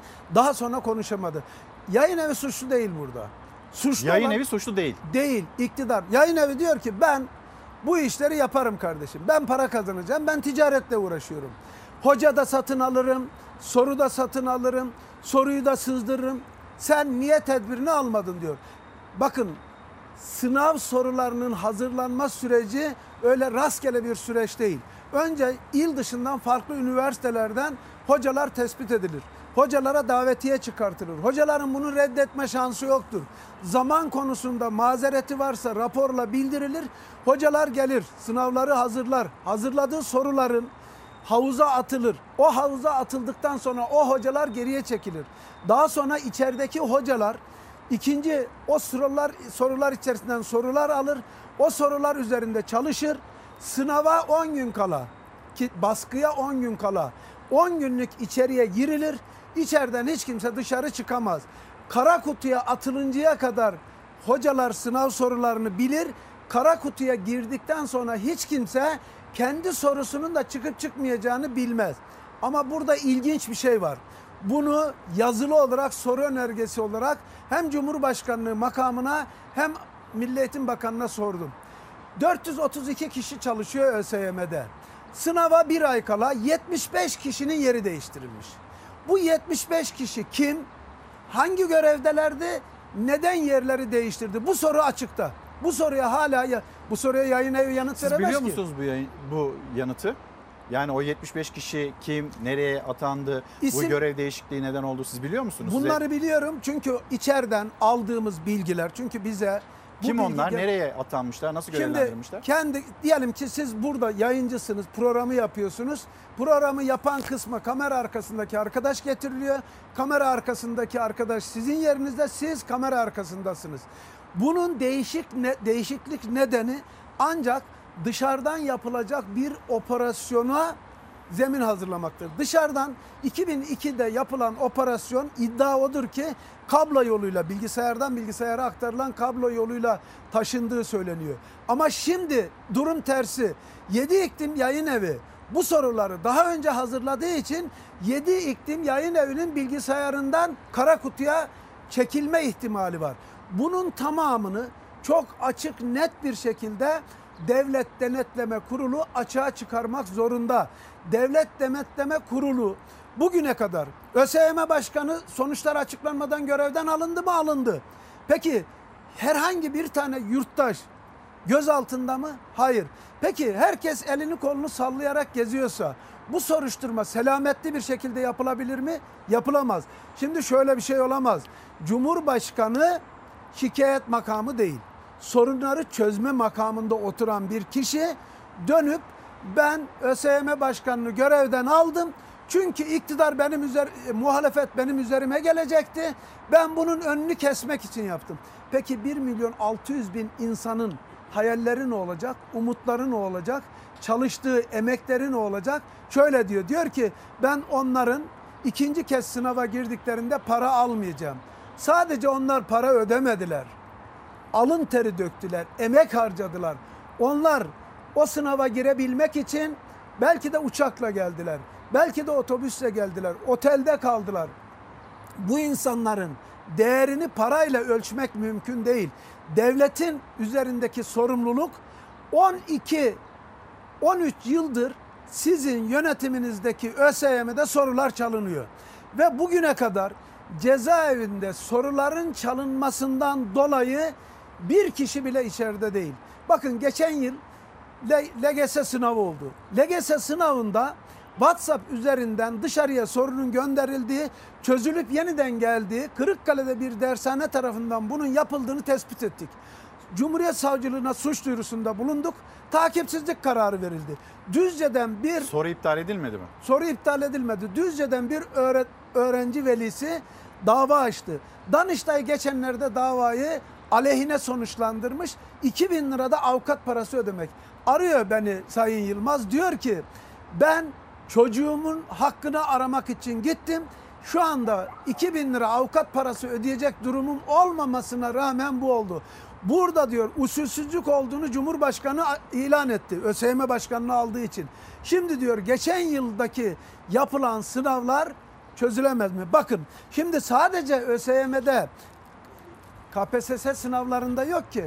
Biz bu programa çıkacağımı öğrenince hemen aradılar.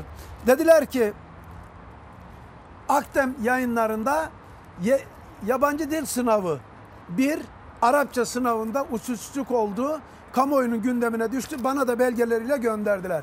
Daha sonra daha önce bekçilikle ilgili... Yani nasıl bir yayın evinin sorusu aynen yine soruluyor mu? Evet. ÖSYM evet, ya da evet. Milli Eğitim Bakanlığı sınavı mı bu? Hangi sınav bu? Şimdi yapıyor sınavı? O Milli Eğitim Bakanlığı yapıyor. Milli Eğitim Bakanlığı evet, yaptığı evet. Sınavda o yayın evinin sorusu aynen bekçilik soruluyor. Sınavı yapıldı biliyorsunuz değil mi? Evet. Bekçiler ne için bu kadar yaygın bekçi alınıyor? Bu soru işareti. Bakın bekçilik sınavını yapan yayın evi şöyle bir açıklama yapıyor. Bekçi sınavı soruları açıklandı. Sınavda önerdiğimiz hazırlık sitemiz yine şovunu yaptı. En az 65 soruyu doğrudan bildi. Şimdi 65 en az 65 soruyu doğrudan bildi. Bu benim şıklarına kadar mı? Evet, bu benim açıklamam değil. Bu yayın evinin açıklaması. Yayın evi bu. Burada sorular da burada zaten. Soruların tamamı burada. Eğer İçişleri Bakanı Süleyman Soylu laf yetiştirmek yerine inceleme yapmak istiyorsa bu belgelerin hepsi bizde var. Bekçilik sınavında yapılan usulsüzlüğü yayın evi 65 soruyu bakın kendi deyimi benim deyimim değil.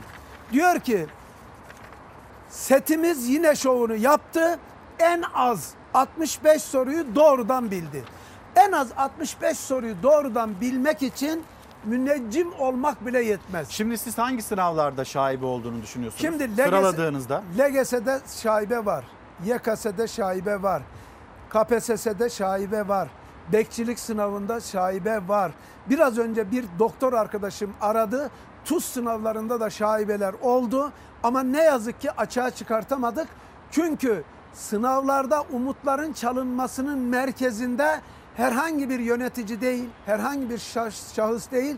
Biraz önce Cumhuriyet Gazetesi'nin haberinde olduğu gibi Adalet ve Kalkınma Partisi'nin iktidar anlayışıdır. Bunlar çarpıcı iddialar, böyle belgeli konuşulması gereken iddialar değil mi efendim? Şimdi o yayın evinin açıklaması üzerinden aslında bir belge ortaya koyduğunuzu mu söylüyorsunuz? Evet, bu yayın evi açıklaması. Şıklarına kadar aynı mı? Mesela evet. Bu KPSS'de karşılaştığımız evet. Gibi. Evet. Bekçilik sınavında. Evet, bekçilik sınavında bir de yabancı dil sınavı bir de yani Arapça sınavında da bu usulsüzlüklerin ve yolsuzlukların yapıldığı ilk İsmail Saymaz'a geliyor. İsmail Saymaz'dan sonra bana da bir beyin olarak geldi. Ben inceledim. Ben öğretmenim. 30 yıl öğretmenlik yaptım. Sendikacıyım. Eğitim Sen'in kurucu genel başkanıyım. Ve bu sendikal hayatımda da bu tür dertlerle mücadele ettik.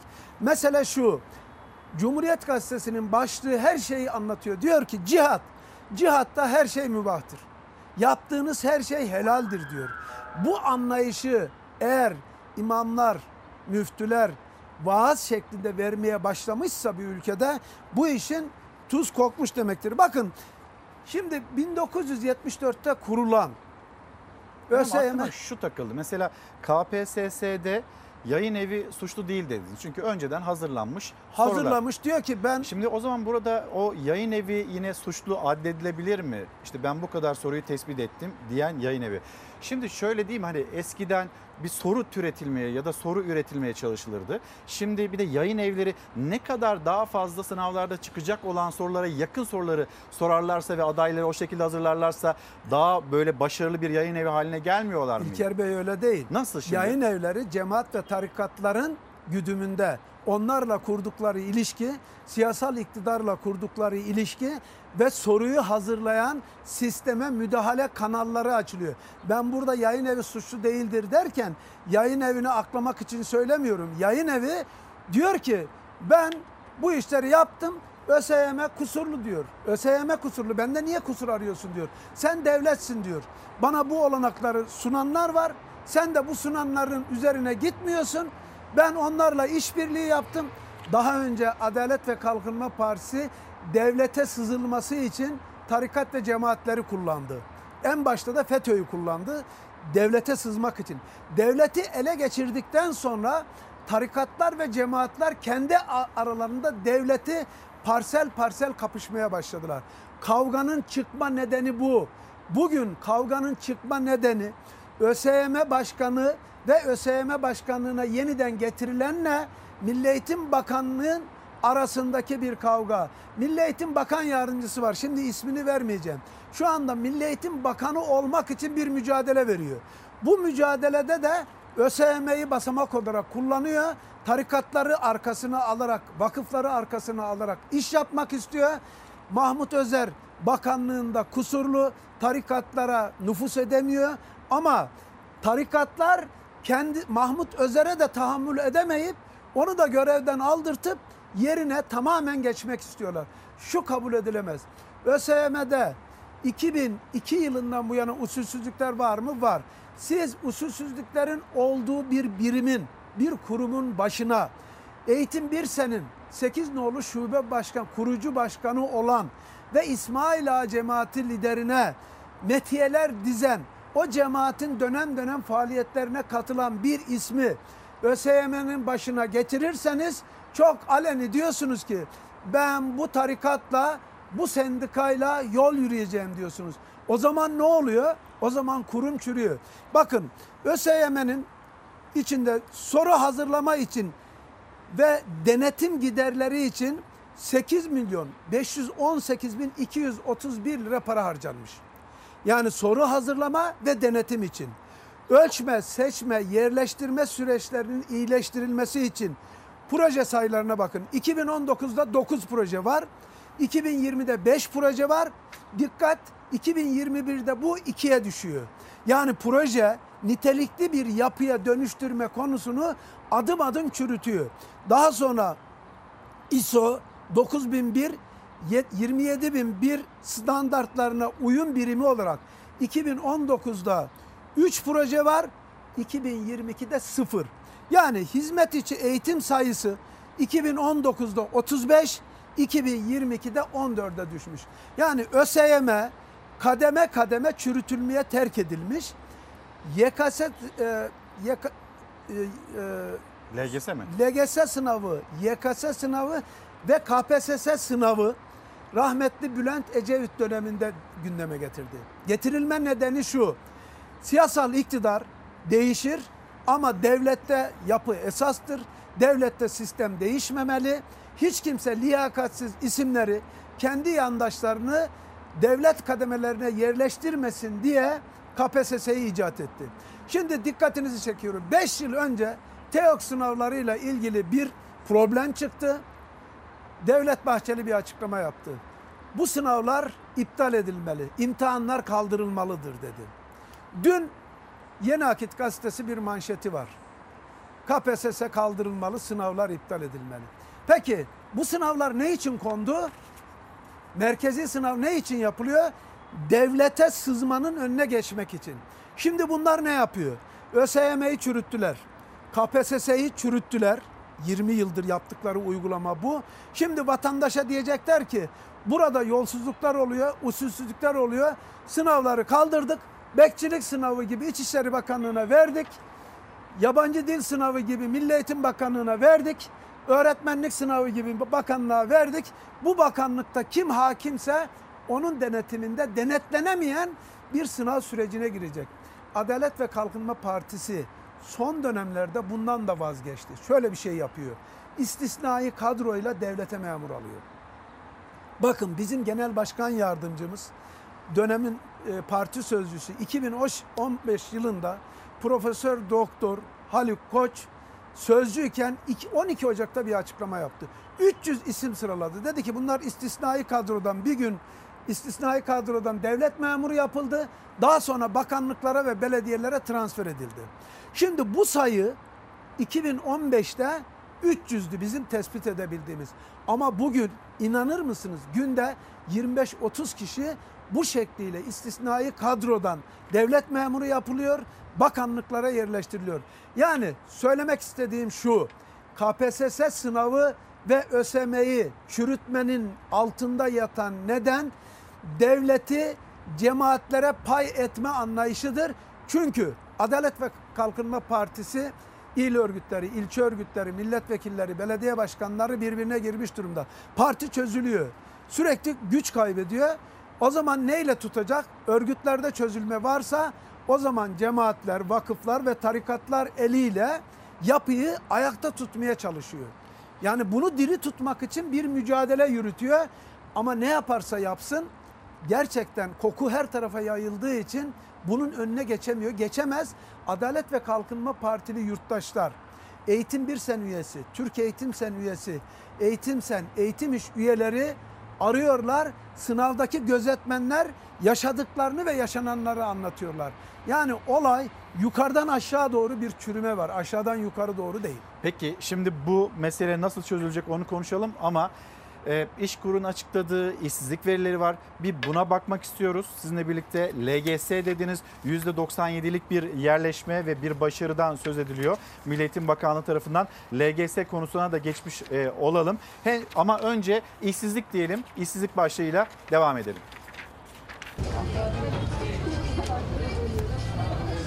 Hükümete göre istihdam artıyor, işsizlik düşüyor ama İşkur'un kapısındaki kalabalıklar ve kurumun açıkladığı veriler söylenenlerle çelişiyor. İşkur'a göre kayıtlı işsiz sayısı 3.538.276. 7. ayın 1'inden itibaren işten çıkartılmışız. Kaç kişi? 104 kişiyiz biz. Yeni çıktım, daha 2 gün oldu. Çağırdılar, gittik, çıkış verildi. İstihdamda tarihimizin en büyük rakamı olan 31 milyon sayısına yaklaştık. Cumhurbaşkanı Erdoğan muhalefetten yükselen işsizliğin tırmandığı eleştirilerine bu sözlerle yanıt vermişti. İşkur rakamlarından okunan aylık olarak düşüş görülse de yıllık bazda iş arayanların sayısının arttığına işaret ediyor. Tamam diyor, biz size dönüş yapacağız. Bir gün, iki gün, belki bir hafta sonra diyor ki bizim kriterlerimize uymuyorsun. Çıkartıldığım günden beri başvuru yapıyorum ama herhangi bir yerden dönüş de olmuyor. İşkur verilerine göre kayıtlı işsiz sayısı Temmuz'da aylık 29.000 kişi azaldı. Yıllık 542.000 kişi arttı. Yani bir önceki yılın aynı dönemine göre %18.1'lik bir artış yaşandı. İşsizlerin %51'ini erkekler, %49'unu kadınlar oluşturdu. Kurum Temmuz'da 51.202 erkek, 32.978'i kadın olmak üzere 84.180 kişinin işe yerleştirildiğini kaydetti. Böylece bu yılın Ocak-Temmuz döneminde 823.187 kişinin işe alındığını duyurdu. Ve şimdi LGS sınavına bakacağız.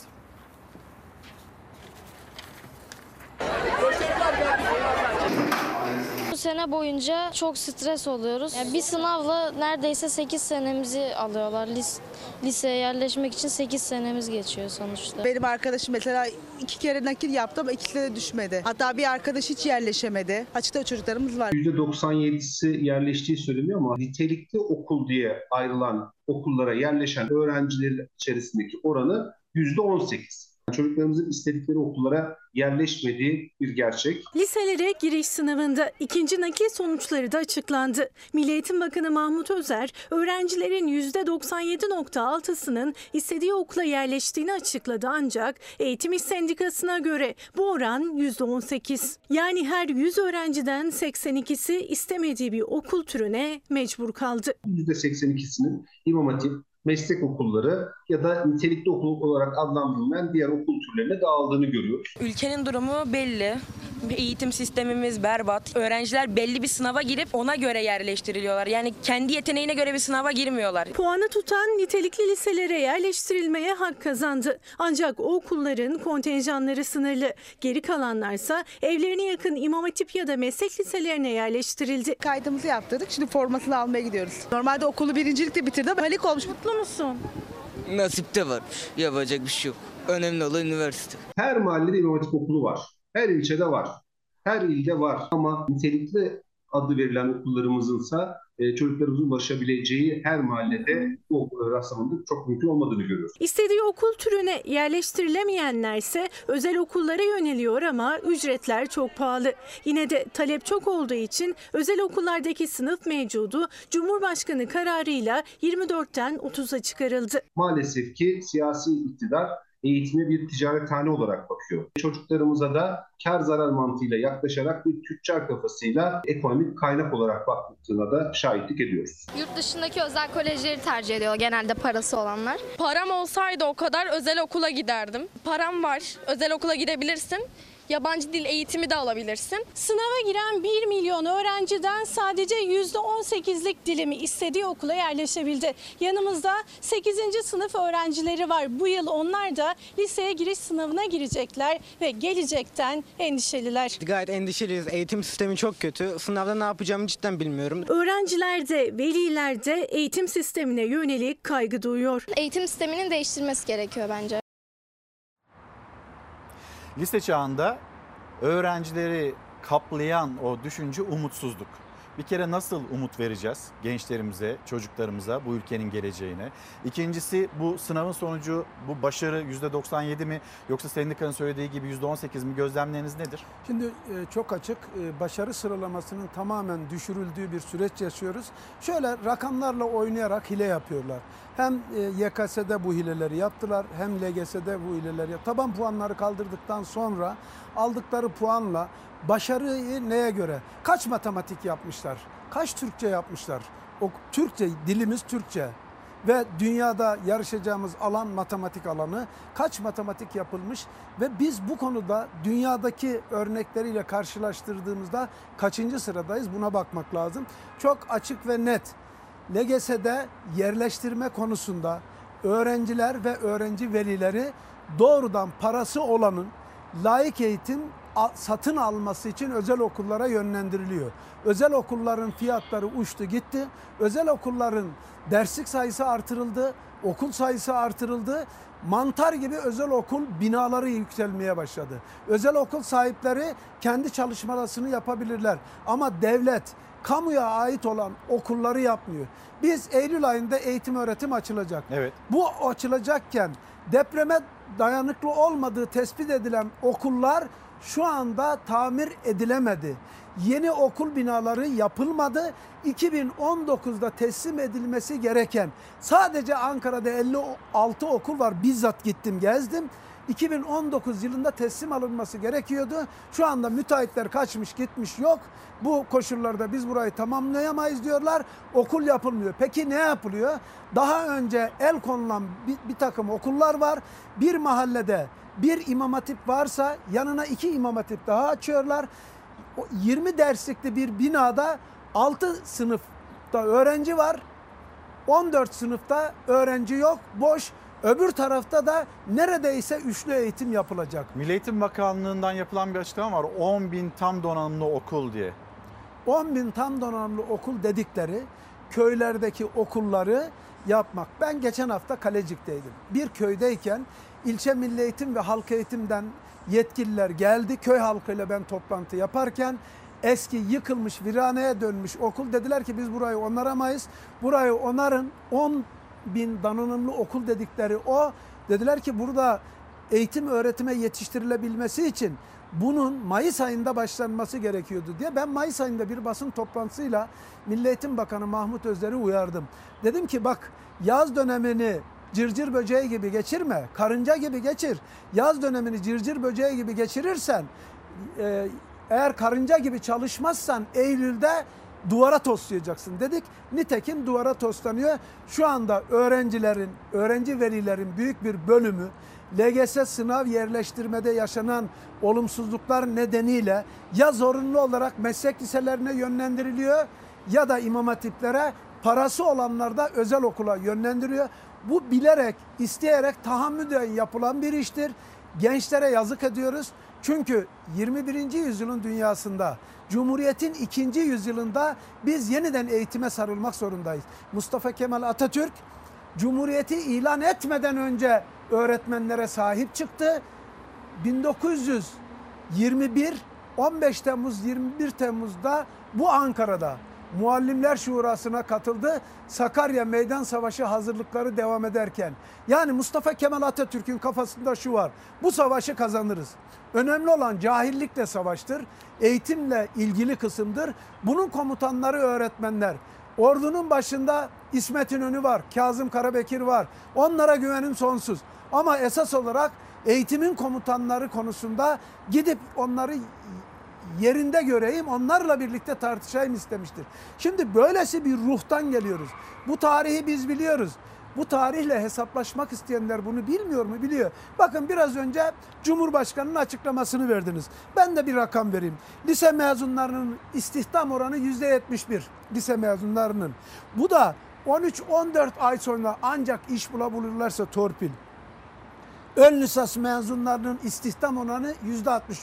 Yani neredeyse yarısı istihdam edilemiyor. Şimdi üniversiteli ve okumuş yazmış insanların istihdam oranı bile, biri lise mezunlarının %29'u işsiz, üniversite mezunlarının da %37'si işsiz. Şimdi bunu nasıl toplumun gözüne baka baka rakamlara takla attırarak işsizlik sorununu çözdük diyorsunuz? İşsizlik sorununu çözdüyseniz sarayda çözmüş olabilirsiniz. Sarayda yaşayanların etrafında bir işsizlik sorunu yok. Ama Nebati'yi de yanına alsın. Geçen hafta ben Keçiören'de, cumartesi günü Keçiören sokaklarındaydım. Sordum, Nebati buralara geldi mi dedim. Yok dediler, o nerede gelecek? Bizim gözümüzdeki o kızgınlığı, öfkeyi görmek için sokağa çıkamaz dediler. Şimdi çok açık ve net, işsizlik konusunda hem Adalet ve Kalkınma Partili milletvekillerinin, hem MHP milletvekillerinin, hem belediye başkanlarının kapıları, il örgütlerinin kapıları da aşındırılıyor. Bizim kapılarımız da aşındırılıyor. İnsanlar umutlarını yitirmişler. Dolayısıyla bu konu rakamlara takla attırarak çözülebilecek. Öğretmenlerimize ne kadar kıymet veriyoruz, o konuya geçeceğim. Yalnız geçen seneden bu seneye eğitimdeki o enflasyonu da sormak istiyorum size. Bir haberimiz var, izleyelim ve bunun toparlamasını yapalım. Evime en yakın neresiyse orayı tercih ettim direkt. Çünkü ne kira fiyatı sorabiliyoruz, ne yurt fiyatı sorabiliyoruz. Hiçbir şey soramıyoruz. Üniversite tercihlerinin barınma ihtiyacına göre yapıldığı bir dönem öğrenciler artık şehir dışında bir eğitim hayali kuramaz oldu. En çok da büyük şehirlerde barınma masrafı cep yakıyor. Okumak için İstanbul'a gelen öğrenci de artık İstanbul'dan gitmek istiyor. İstanbul'da mıydı hep tercihler? Evet. Niye? Yani başka illere gitmek istemedim çünkü yani pahalı.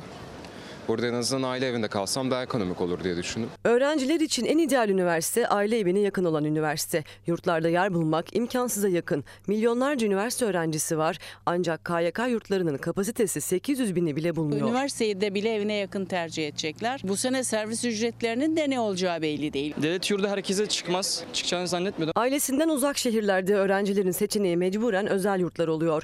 Özel yurt ücretlerinin de görülmemiş artışa şahit olunan konut kiralarından farkı yok. Barınma masrafı en çok büyük şehirlerde öğrenciye darbe vuruyor. İstanbul'da özel yurtlarda 3 kişilik odalarda bile kişi başı 3.000 liraya kalan öğrenciler var. Öğrenciler başvuruda bulunsa da çoğu yurt imkanlarından yararlanamıyor. Eğitim koordinatörü Hatice Yılmaz'a göre yaşanan sıkıntıların önüne geçmek için daha fazla devlet yurdu gerekli. Büyük oranda devlet yurduna ihtiyaç var. Devlet yurtları olursa belki bu çocuklar bir nebze rahat ederler. Mesela geçen sene çanta ne kadardı, ayakkabı ne kadardı, üniforma ne kadardı, servis ne kadardı? Bir veri var mı elinizde? Var tabii ki. Biz 131 kalemde her yıl araştırma yaparız.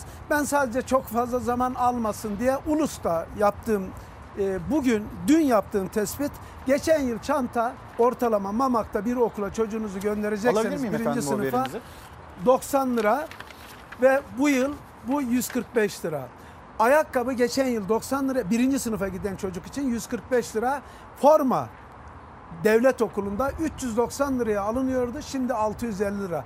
Geçen yıl 570 liraya sadece bu kıyafetleri aldığınızda 570 lira harcıyordunuz, şimdi 940 lira. Eğer bir yılda bu sene çocuk 3004 lira, TÜİK'in rakamlarına göre 3004 lira hazırlayacak. Burada ne yok? Okula kayıt parası yok, harçlık yok, kantin parası yok, servis parası yok. En yakın rakamlarına bakarsan 4618 lira, Birleşik Kamu İş'in rakamlarına bakarsan da 4615 lira. Servislere geldiğimizde geçen yıl 0,3 kilometre, yani evinizin dibindeki bir okula çocuğunuzu servisle gönderecekseniz Ankara'da 2610 lira bir yıllık ücret ödüyorsunuz. 960 lira da rehber parası ödüyorsunuz. Yani toplam 3712 lira para ödüyorsunuz bu sene. Bir de buna %40 zam gelecek. %40 zam geldiğinde bu iş uçup gidiyor. Şimdi eğer 10-15 kilometre mesafedeyse bu sene zamla birlikte 5023 lira servis parası ödeyeceksiniz. Şimdi buna da rehber parası dahil değil. Yalnız rehber nerede bulunuyor? Lise öğrencilerinde taşınırken rehber bulunmuyor. Okul öncesi, ilkokul. Genele baktığımızda o zaman yüzde kaçlık bir enflasyon çıkıyor sadece eğitimde? Eğitimde yaklaşık olarak %120'nin üzerinde bir enflasyon çıkıyor. Servisçiler geçen yıl biliyorsunuz 2 kez iş bıraktılar. Bir Ocak ayında bıraktılar, bir de Mayıs ayında. 2 kez bir %20 zam artışı geldi, bir de Mayıs'ta %25 zam artışı geldi. Ama yine de kırsal bölgelerde, özellikle Anadolu şehirlerinde taşımacılık da bitti. Şimdi köy okullarını açmak için bir çaba sarf ediyorlar. Yıllardır Cumhuriyet Halk Partisi Genel Başkanı Kemal Kılıçdaroğlu köy okullarını açacağız diyor. Dinlemediler. Şimdi açmaya yöneldiler. Ama yarım yamalak yapıyorlar.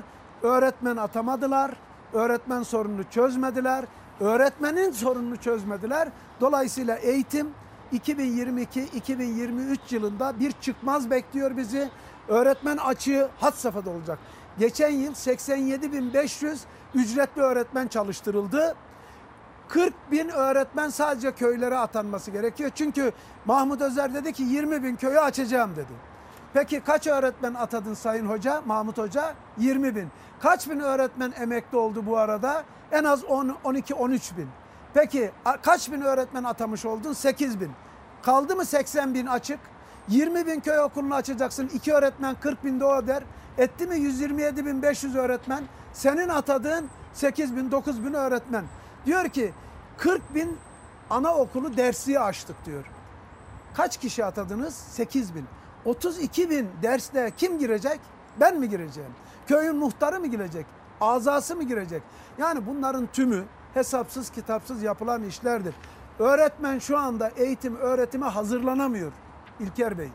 Nedeni şu: 19 Temmuz'la 5 Eylül arası uzman öğretmenlik sınavına girebilmek için, uzman öğretmen olabilmek için değil, sınava girebilmek için 180 saat video izleyeceksin. İnternetin varsa, bilgisayarın varsa. Evet, şöyle yapalım mı? Bu önemli bir konu ve böyle hızlı anlatmayalım. 5 dakikanız daha var mı?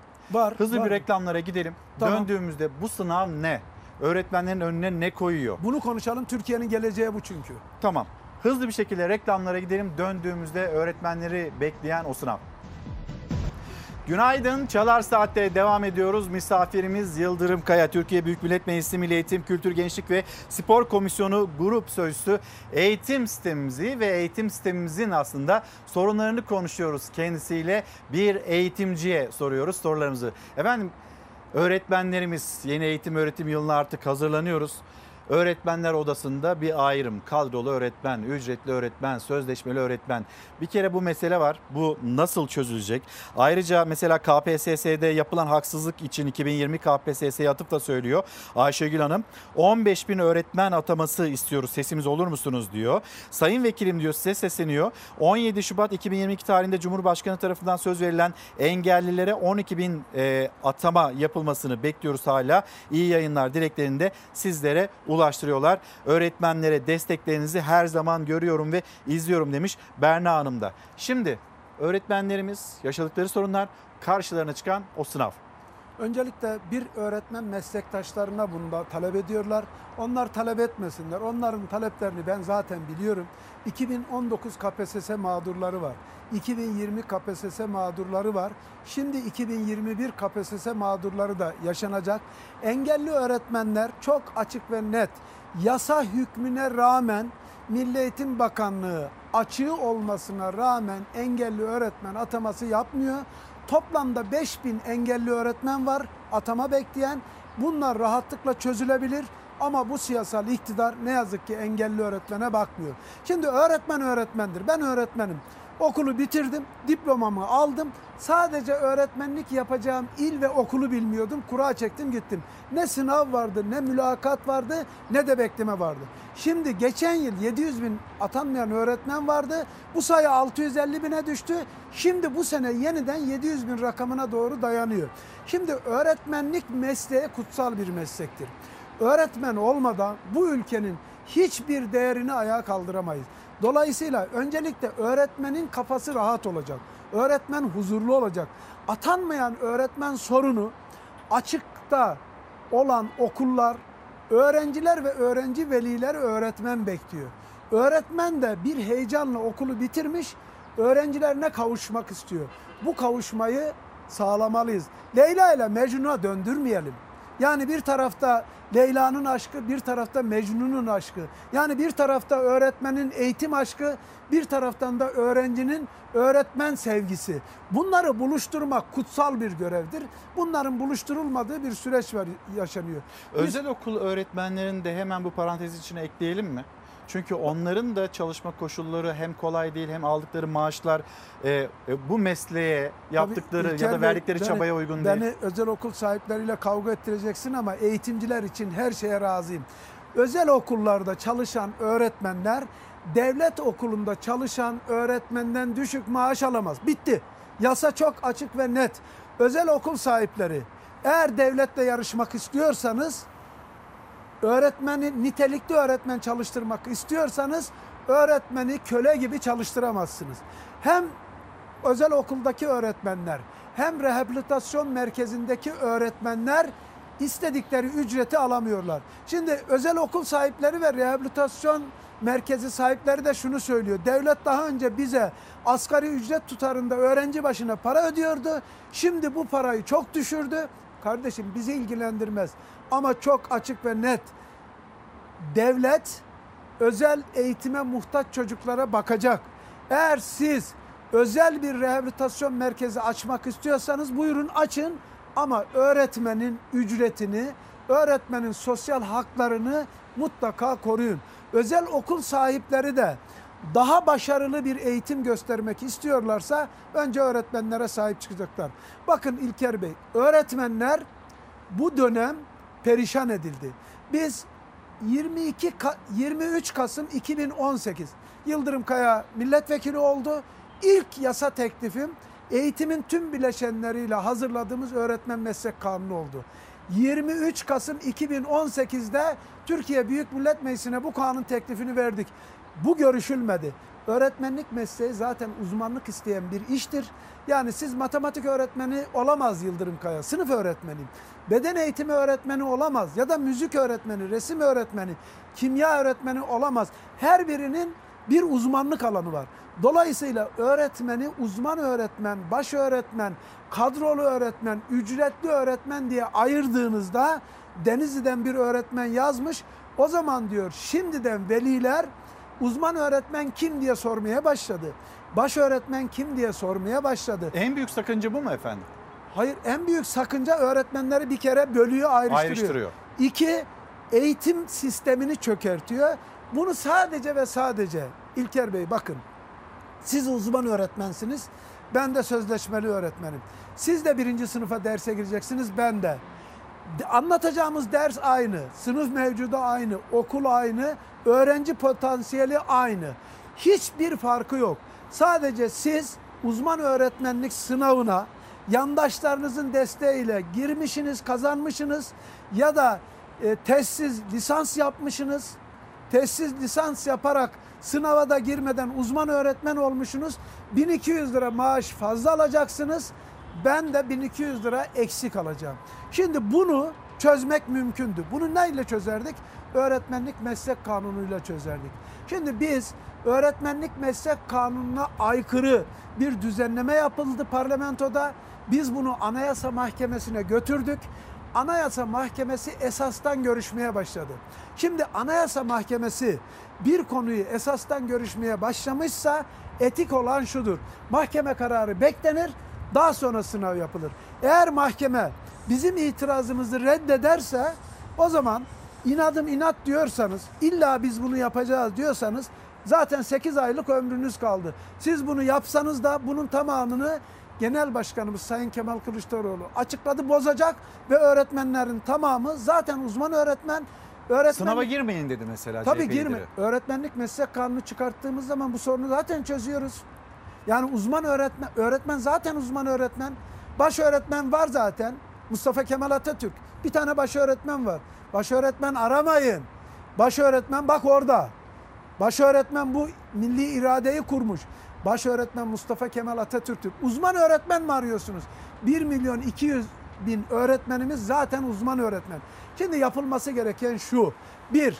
Bu sınav usulsüzlükleri bu kadroyla yapılamayacağı açığa çıkmıştır. 19 Kasım'da yapılacak uzman öğretmenlik sınavının yapılmayacağını Milli Eğitim Bakanı Mahmut Özer saraydan izin alarak yapılmayacağını açıklaması lazım. Ya da her şeyi Tayyip Erdoğan açıklıyor ya, bunu çıksın açıklasın. 602.000 öğretmen sınava girecek. 602.000 öğretmenin duasını, 602.000 öğretmenin ailesinin ve bir bütün olarak öğrencilerin mutluluğunu paylaşacak. Bu yetmiyor mu ya? Bunu yapsana. Bir izleyicimiz yazmış, Engin Bey. Aslında bir de görsel göndermiş. Yani hangi konulara çalıştıklarını da gösteriyor Twitter'dan. Bize bu konuları ezberleterek uzman yapacaklar. Ezbere uzman öğretmenlik olmaz diye bir mesaj paylaşıyor. Şimdi İlker Bey, siz yayıncısınız, televizyoncusunuz. 180 saat 19 Temmuz'dan 5 Eylül'e kadar hiç bilgisayarın başından kalkmazsa, sınırsız internetiniz olsa, o videoları izleyerek ezberleme şansınız var mı? Biz ezberli eğitime karşıyız. Öğrencileri ne hale getirdiler öğretmeni? Öğretmen annesinin ya da babasının ya da kardeşi ya da çocuğunun ya da eşine telefonu veriyor. Diyor ki şu sistemi aç. Bunu diyor sen izle. Ben bulaşıkları yıkayayım, çamaşırı yıkayayım kadın öğretmense ya da erkek öğretmense bahçeyi şapalayayım diyor. Tatile de gitmemiş bunlar. Çocuk diyor ki benim babam öğretmen ya da annem öğretmen. Babam videoyu izlemeden yapıyorsa demek ki kopya çekmek, bu kopya çekmektir. Bu çocuğu yanlış bir yere yönetiyor. Öğretmeni zoraki hileye ve şere. Neden biliyor musunuz? 180 saati izlerseniz, izlemezseniz, yeşil tıklar geçmezse sınava girme hakkınız yok. Kardeşim sana ne? Sen sınav yapıyor musun? Bu videodan da soracak mısın? Çalışırım çalışmam. Sana ne? Çalışırsam geçerim, çalışmazsam geçmem. Vazifen mi? 472 sayfa PDF dosyayla öğretmenlere gönderdiler. Bunu da okuyacaksınız. Yani 180 saat video izlemek yetmiyor. Bir de 472 sayfayı okuyacaksınız. Daha sonra da Adalet ve Kalkınma Partisi içerisindeki cemaat ya tarikatlardan birinin desteğini, yani Kartal İmam Hatip Lisesi mezunu birini bulacaksınız. Uzman öğretmenliği geçmiş olacaksınız. Şimdi size yönelik 2 soru var. Daha doğrusu Millet İttifakı seçime de atıfta bulunuyorsunuz. Eğer Millet İttifakı seçimi kazanırsa 1. ücretli öğretmenlerle ilgili politikası ne olacak mesela Millet İttifakı'nın? 2. Kaç bin öğretmen ataması yapılacak? Şimdi çok açık ve net. Sonra da toparlamasını yapalım. Çok açık ve net. ücretli öğretmen diye bir kavram olmayacak. Ücretli öğretmenlik yapmış olan 15 senedir ücretli... Kadroya mı alınacak ücretli öğretmenlik? Şöyle bir şey, onu anlat. 15 yıldır ücretli öğretmenlik yapmış bir yasa çıktı. 5000 iş gününü dolduran, yani 15 yıldır çalışan, sınava girecek yine KPSS'ye. Onlar mesela ben 80 puanla giriyorsam 15 yıl ücretli öğretmenlik yapmış olan biri 55 puanla aldığında geçmişten gelen hak da var, yasa da böyle zaten. Onların bu ücretli öğretmen değil kadrolu öğretmen kadrosuna atanacak. Ama KPSS'ye girmeden bu iş olmayacak. Ayrıca hiç kimse ücretli öğretmen olarak çalışmak zorunda kalmayacak. Çünkü 87.500 geçen yıl ücretli öğretmen çalıştırılıyordu. 20.000'de köy okulu açılacak, 40.000. 127.500 oldu. İlk elden 127.500 öğretmen atanacak ama bizim tespitlerimize göre öğretmen ihtiyacı 250.000. Çünkü derslik sayısını artıracaksın. Peki bu eğitim fakülteleri yine öğretmen yetiştirmeye devam edecek mi yoksa orada bir daralma gelecek mi? Bizde şöyle bir şey olacak çünkü bu konuyu da Cumhuriyet'in geleceği için eğitim çalıştayıyla 2. yüzyılda eğitim hakkı çalıştayı yaptık. Biz kendimiz üretmiyoruz. Eğitim dünyası bunları üretiyor. Şöyle bir şey yapacağız. Eğitim fakültelerinin sayısı azalacak. Öğretmen yetiştirme tamamen tepeden tırnağa yeniden dizayn edilecek. Okulu bitiren, diplomayı alan kurayla gideceği yere gidecek. Öğretmen ihtiyacına oranla eğitim fakültesinde eğitim. Bizim sınıf öğretmenine kaç bin ihtiyacımız var her yıl? Bir planlama olacak. 30.000. Biz ne yapacağız? 40.000 mezun vereceğiz. 30.000 zaten gidiyor. 10.000'i kimileri serbest meslek yapıyor, gitmiyor. Bir plan, devlet planlama teşkilatını yeniden kuracağız. Cumhuriyet Halk Partisi ve Millet İttifakı iktidar olduğunda ilk yapacağımız işlerden bir tanesi Genel Başkanımız Sayın Kemal Kılıçdaroğlu'nun sözüdür. Öğretmen meslek kanunu çıkacak. Eğitim şart diyoruz. Eğitim tepeden tırnağa yeniden inşa edecek. Eğitimi vakıflarla yapılan protokollerin elinden kurtaracağız. En son gider ayak yaptıkları İsmail Kahraman meclis başkanıydı. Birlik Vakfı kurdu. Birlik Vakfı gitti şimdi. Halk eğitimle, yaşam boyu eğitim merkeziyle protokoller yaptı. Kardeşim işinize bakın ya. Emekliliğinin tadını çıkartın. Vakıflar yoluyla farklı cemaatleri eğitimin içine yerleştirerek kastınız ne? Bu çocuklar bizim. Bu ülke bizim. Biz ülkenin geleceğini eğitimde görüyoruz. Eğitimin geleceğini de öğretmenlerde görüyoruz. Hiçbir öğretmenimiz karamsarlığa kapılmasın. Gidiyor gitmekte olan, hatta gidecek. Geliyor gelmekte olan, gelmekte olan. Eğer sorunları çözmezse sendikalar bunun karşısında dimdik mücadele etmelidir. Yetkili sendikaya da buradan son bir çağrı yapmak istiyorum. Senin görevin öğretmene sahip çıkmak. 602 bin öğretmen kıvranıyorsa bunda Eğitim Bir Sen üyesi var. Türkiye Eğitim Sen üyesi var. Evet. Eğitim Sen üyesi var. Eğitim İş üyesi var. Anadolu Eğitim Sen üyesi var. Daha sayamadığım birçok sendika var. Dolayısıyla üye olmayan öğretmenler var. Öğretmenlerin tamamının sorununa sahip çıkın ki sendika olduğunuz belli olsun. Efendim çok teşekkür ederim. Sağ olun geldiğiniz için. Teşekkür ederim. Yıldırım Kaya ile konuştuk. Eğitim penceresi, eğitim Türkiye'nin en önemli konularından bir tanesi.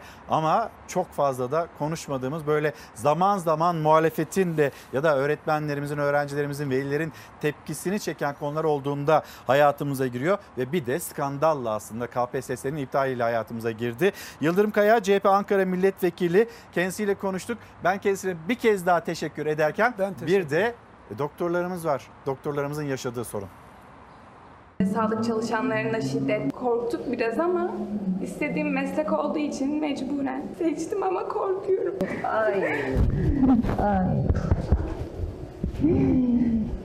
Ay bu yaşta en yüksek puanla girmiş ve ağlıyor. Yuh olsun bize be. 19 yaşında henüz tıp fakültesi 2. sınıf öğrencisine ait bu sözler. Gözyaşları ve titreyen sesiyle hissettiği tek bir şey var geleceğe yönelik, o da korku. Varsın gidiyorlarsa gitsinler. Ne hissettiriyor kızım sana bu büyüklerin konuşmaları, gitsinler, kalmasınlar? Yani korkunç hissettiriyor. Ailem de gitmemi istiyor ama hani ben vatanımda doğup büyüdüğüm yerde kalmak istiyorum ama yani bu şartlarda nasıl kalacağız bilmiyorum. Yurt dışına gitmemi istiyorlar. Gözlerinden süzülen yaşlarla zor konuştu. O henüz yolun başında ama görevde olan meslektaşlarının şiddetle burun buruna gelmediği gün yaşanmıyor neredeyse. İzmir Foça'da da acil serviste tedaviye alınan bir kişi makasla sağlık çalışanlarına saldırdı. Bir acil tıp teknisyenini dizinden yaraladı. Bacağına 11 dikiş atıldı.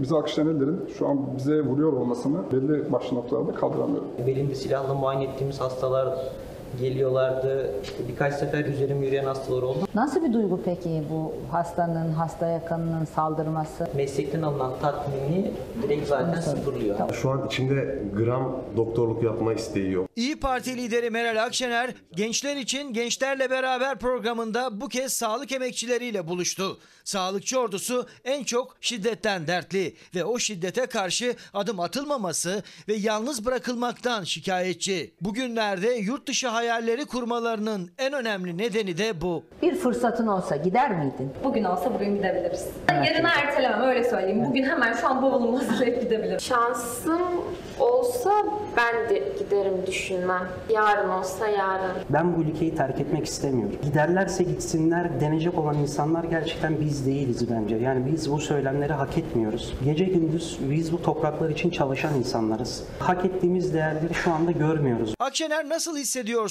diye de sordu sağlıkçılara. Cevaplar söze gerek bırakmadı. Kendinizi nasıl hissediyorsunuz? Bize ne heves bırakıyorlar çalışmak için ne de güç bıraktılar. Biz çok fazla çalışıyoruz, çok fazla emek veriyoruz ama karşılığını alamıyoruz. Kelli koltuktayız, yorgunuz, mutsuzuz, üzüntülüyüz. Hastaya dokunmazsan asla tedavi edemezsin. Onlara bu şekilde dokunurken onların dokunuşları maalesef ki bizleri üzüyor. Genç doktorlar ve onların hissiyatları, bu mesleği seçtim ama korkuyorum bu şartlarda ülkemde nasıl kalabilirim ki diyen doktorlarımız var. Şimdi devam edeceğiz. Cumhuriyet Gazetesi AKP yurttaşı batırdı başlığı. İktidarın ekonomi politikaları sadece sermayeye kazandırdı. Şaşırtan bir durum yok. Zaten Nurettin Nebati de bunu söylemişti, açıklamıştı. Kur korumalı mevduat sistemi, hani dar gelirli çok fazla faydalanamıyor bundan. Aslında ihracatçı kazanıyor ya da parası olanlar kazanıyor bu sistemde. Yurttaştan küçük işletmelere kadar herkesin borca batarken bu süreçte tek kazanan sermaye oldu. KOBİ'lerin borcu 1.1 trilyona ulaştı. Tarım sektörünün borcu 224.8 milyar lira yükselirken son 3 ayda yurttaşların bankalara olan borçlarında da 153 milyar liralık artış yaşandı. Bankalara borçlananların sayısı da borç miktarı da Türkiye genelinde katlanıyor. 2021-2022 Haziran baz alınarak incelenen bir yıllık süreçte 285 milyara yakın kredi kartı harcaması yapıldığı ortaya çıktı. Kart borçları falan çığırından çıktı. Kredi kartı eskiden çok iyi muhatap olduğumuz bir dosttu. Hatta dosttan yakındı. Şimdi düşman. Kredi kartıyla günü kurtarmaya çalışan insanların sonu icra daireleri. Kontrolsüzce artan fiyatlar vatandaşı en temel ihtiyacını satın alırken bile borca sokuyor. İnsanlar çareyi kredi kartını yüklenmekte buluyor. Türkiye Odalar ve Borsalar Birliği kartlı harcamalar analizini tamamladı. 2022 yılının ilk çeyreği incelendi. Harcamaların geçen yılın aynı ayına kıyasla %85 arttığı görüldü. Bir yerden alıp bir yeri kapatıyor. Sözcü gazetesinde yer alan habere göre ise kredi kartı harcamalarının en hızlı artış gösterdiği şehir Konya oldu. Konya'da bir yılda kredi kartı kullanımı %107 arttı. Konya'yı Şırnak ve Şanlıurfa takip etti. Hakkari'de banka takibine alınan kişi artışında ilk sırada yer aldı. Bu yılın ilk 5 ayında ödeyemediği bireysel kredi ve kredi kartı borcu yüzünden takibe düşen yurttaşlarımızın sayısı geçen yılın aynı dönemine göre %83 artmış. 748 bin olmuş. CHP sözcüsü Faik Öztrak da vatandaşın borç çıkmazını rakamlarla anlattı. Pandemi döneminde artan borçlar dedik. O dönem arşa çıkan borçlar bugün artık ödenemez seviyelere ulaştı. Öztrak sadece hayat pahalılığı yetmiyor diyerek vatandaşın borçlar altında nasıl ezildiğini yine rakamlarla dile getirdi. Ülkemizde hala 4.147.977 kişinin ödenmemiş banka borçları nedeniyle yasal takibi devam ediyor. İcra dairelerinde görülen toplam dosya sayısı ise son bir yılda 1.466.000 artışla 24.053.000'e ulaşmış durumda.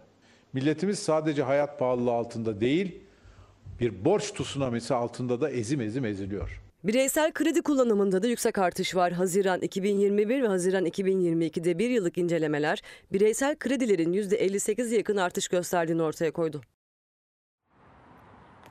Bir öğretmenimiz yazmış, ben ezber yapıp neyi öğreneceğim? Benim tecrübem, uzmanlığım sahadadır, ezberde değildir diyerek aslında uzman öğretmenlik ve baş öğretmenlikle ilgili o sınava itirazını bu cümlelerle iletmiş oluyor. Şimdi sıradaki haberimiz yine bir geçim haberi aslında. Bir tarafıyla tasarruf, diğer tarafıyla alım gücünün düşmesine işaret eden bir haber. Adam ayakkabı alıyordu, ufak bir şekilde hemen atıyordu, yenisini alıyordu. Şu anda öyle bir şey yok. Malatyalı ayakkabı ustası Nurullah Budan. Son günlerde işleri arttı. Zaman hemen yeni ayakkabı alma değil, eskiyi tamir ettirme zamanı çünkü. Onun işindeki artış aslında vatandaşın alım gücünün nedenle düştüğünün de göstergesi. Gençlerimiz bir ayakkabı ufak bir şekilde hemen atıyorlar. Şu anda öyle bir durum yok. Arkasını yaptırıyor, üstünü yaptırıyor şu anda. Mecbur giymek zorunda. Niye? En kötüsü spor ayakkabısı 300 lira olmuş. Tabii markalar 1,5-2 milyar olmuş. Kimse giyinemiyor artık. Eskiden tek tük olan günlük müşteri sayısı artık 15-20. Yeri geliyor 10 liralık boyayla, yeri geliyor 100 liralık tamirle kurtuluyor eski ayakkabılar. Şu anda boyayı 10 liraya yapıyoruz. Yırtık olur, söküyor, etrafını dikersin, yaparsın. 40 lira, 30 lira, 50 lira gibi bir civarında bir tamir ücreti alıyoruz. Çünkü cebinde adamın 300 lirası var, götürüp ayakkabıya vermek zorunda kalıyor ama getirip tamirde 20-30 liraya tamirini yaptırıp gidiyor. Bunu getirdi 120 liraya taban değişti. Ama bunun ayakkabının yenisini alsa 400 lira, 500 lira bu ayakkabı. Gereksiz tüketim yerine eskiyi tamir hem kullanıcıyı hem de tamirciyi memnun ediyor şimdilik. Eskiye rağbet alım gücünün nedenli düştüğünün de fotoğrafı gibi aslında. Mecburen tamir yaptırıyorlar. İşlerimiz artıyor. O yönden memnunuz yani. Dediğim gibi bu ayakkabı 5 liradan aşağı değil. 100 liraya adam tamirini yaptırdı. 100 liraya alıp giyinecek. Sözcü gazetesi manşeti zamları dış güçler değil Erdoğan yapıyor. Vatandaş dış güçler yalanına inanmıyor. Sokakta mikrofon tuttuğumuz vatandaşların çoğu kötü gidişattan ve faiz zamlardan iktidarı sorumlu tutuyor. Yeter artık bırakıp gitsinler diyor. Zamlar altında ezilen, ay sonunu getiremeyen vatandaşlar Türkiye'deki ekonomik gidişata öfkeli. İstanbul Eminönü'nde vatandaşlara mikrofon uzatıp sizce zamları kim yapıyor, dış güçler mi diye sorduk. Ne dış gücü kardeşim olur mu hiç dediler ve eklediler Türkiye'de yaşıyoruz. Zammı hiç başka ülkeler yapabilir mi?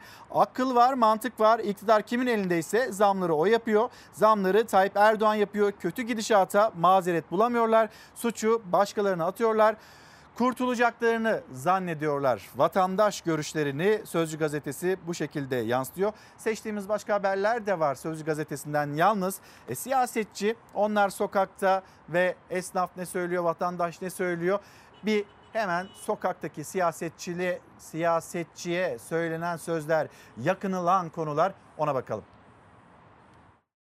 Faiz sebep, enflasyon netice deyip azdıracaksınız. Ondan sonra çıkıp diyeceksiniz ki sorumlu biz değil dışarısı. Vatandaşla alenen alay ediyorlar. Yüksek faiz bize yüksek enflasyonu getirecektir. Ama düşük faiz de bize düşük enflasyonu getirecektir. Cumhurbaşkanı Erdoğan'ın faiz sebep enflasyon sonuç teorisinin birinci yılı bitti. 2021 yılı Ağustos ayında Merkez Bankası politika faizi %19, enflasyon %18,95, dolar kuru 8 liraydı. Erdoğan'ın talimatıyla Merkez Bankası politika faizi %14'e indirildi. Enflasyon %80'e, dolar kuru da 18 liraya dayandı. Dünyada gıda fiyatları düşerken bizde hala daha roket gibi çıkmaya devam ediyorsa Erdoğan etkisidir. Bunların kafası basmaz.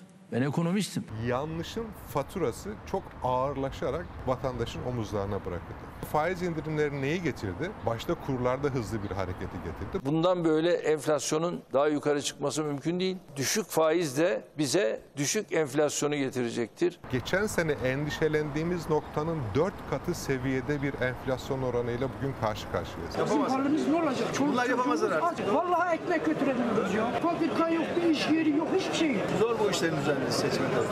Milyonlarca vatandaşımız şu anda bu durumda. Ekonomiyi batırdılar ya. Vatandaşlarımız midelerinin gurultusunu kesmeye çalışmak için beyaz somun ekmek alsa 4 lira. 5 kişilik bir aile günde 10 ekmek tüketse bir ayda sadece somun ekmek masrafı 1200 lira. Yatırım, üretim, ihracat ve istihdam hedefiyle yolumuza devam ediyoruz. Dünya şaşkın. Dünyanın hiçbir yerinde yatırım kararını etkileyen faktör faiz oranı değil. Cumhurbaşkanı Erdoğan bir yıl önce yatırımı ve istihdamı arttıracak adım demişti düşük faiz politikası için, ama İlker Karagöz'le Çalar Saat'e konuk olan ekonomist Profesör Doktor Yalçın Karatepe'ye göre Erdoğan'ın bu ısrarı enflasyon ve döviz kurunu arttırırken düşük faiz de sadece politikada kaldı. Bankadan ihtiyaç kredisi kullanacak olursa ödeyecekleri faiz oranı yıllık %45 civarında.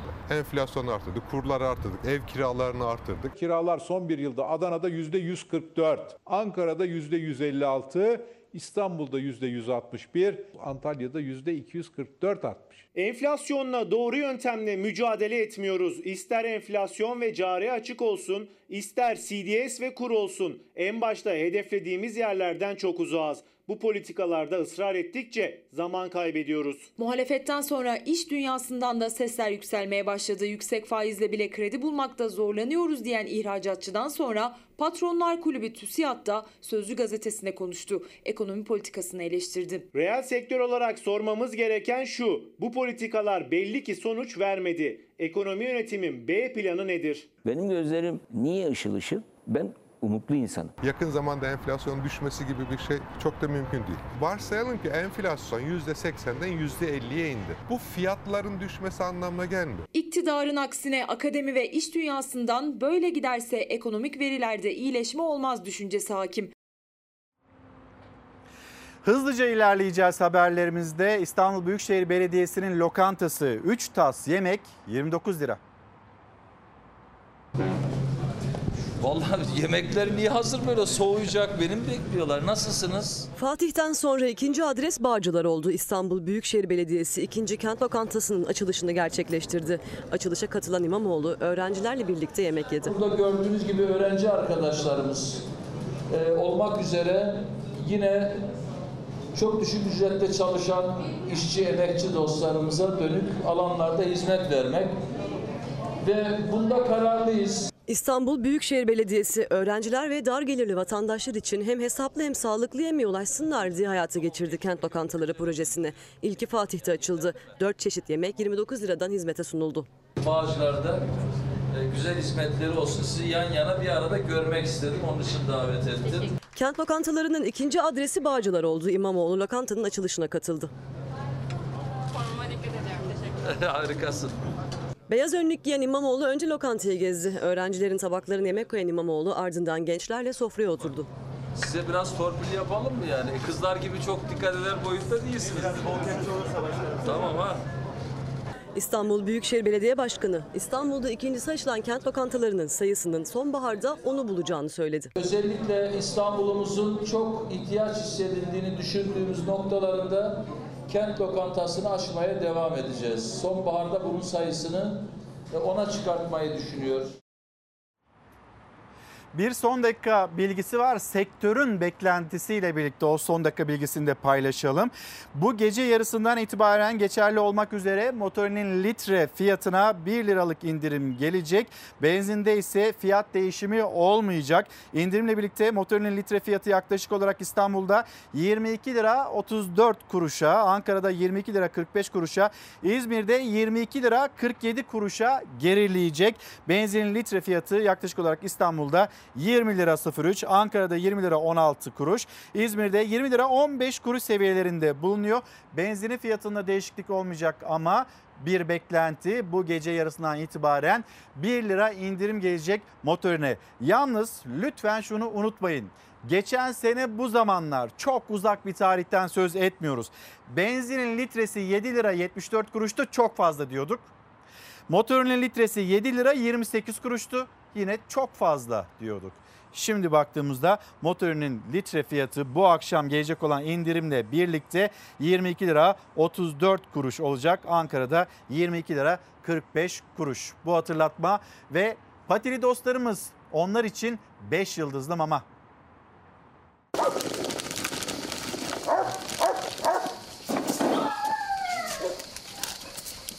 Sokaktaki patili dostlara 5 yıldızlı mama müjdesi geldi.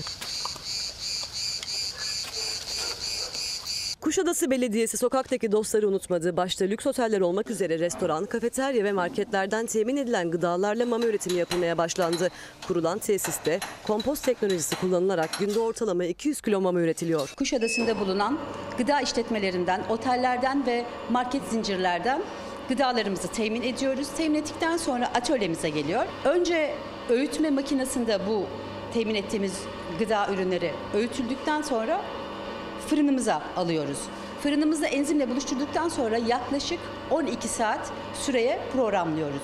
Çıkan ürünleri şekillendirme makinemize alıyoruz. Şekillendirme makinesinden şekillenip çıktıktan sonra ürünümüz paketleniyor ve bakımlanıyor. Farklı yerlerde, diğer belediyelerde de olsun isterim. Bir hayvansever olarak sokak beslemesi yetemediğimiz yerlerde belediyenin mama kaplarında bunları görmek çok çok güzel. Proje hayvanseverlerden tam not alırken en büyük sevinci sokak hayvanları yaşadı. Ve reklam.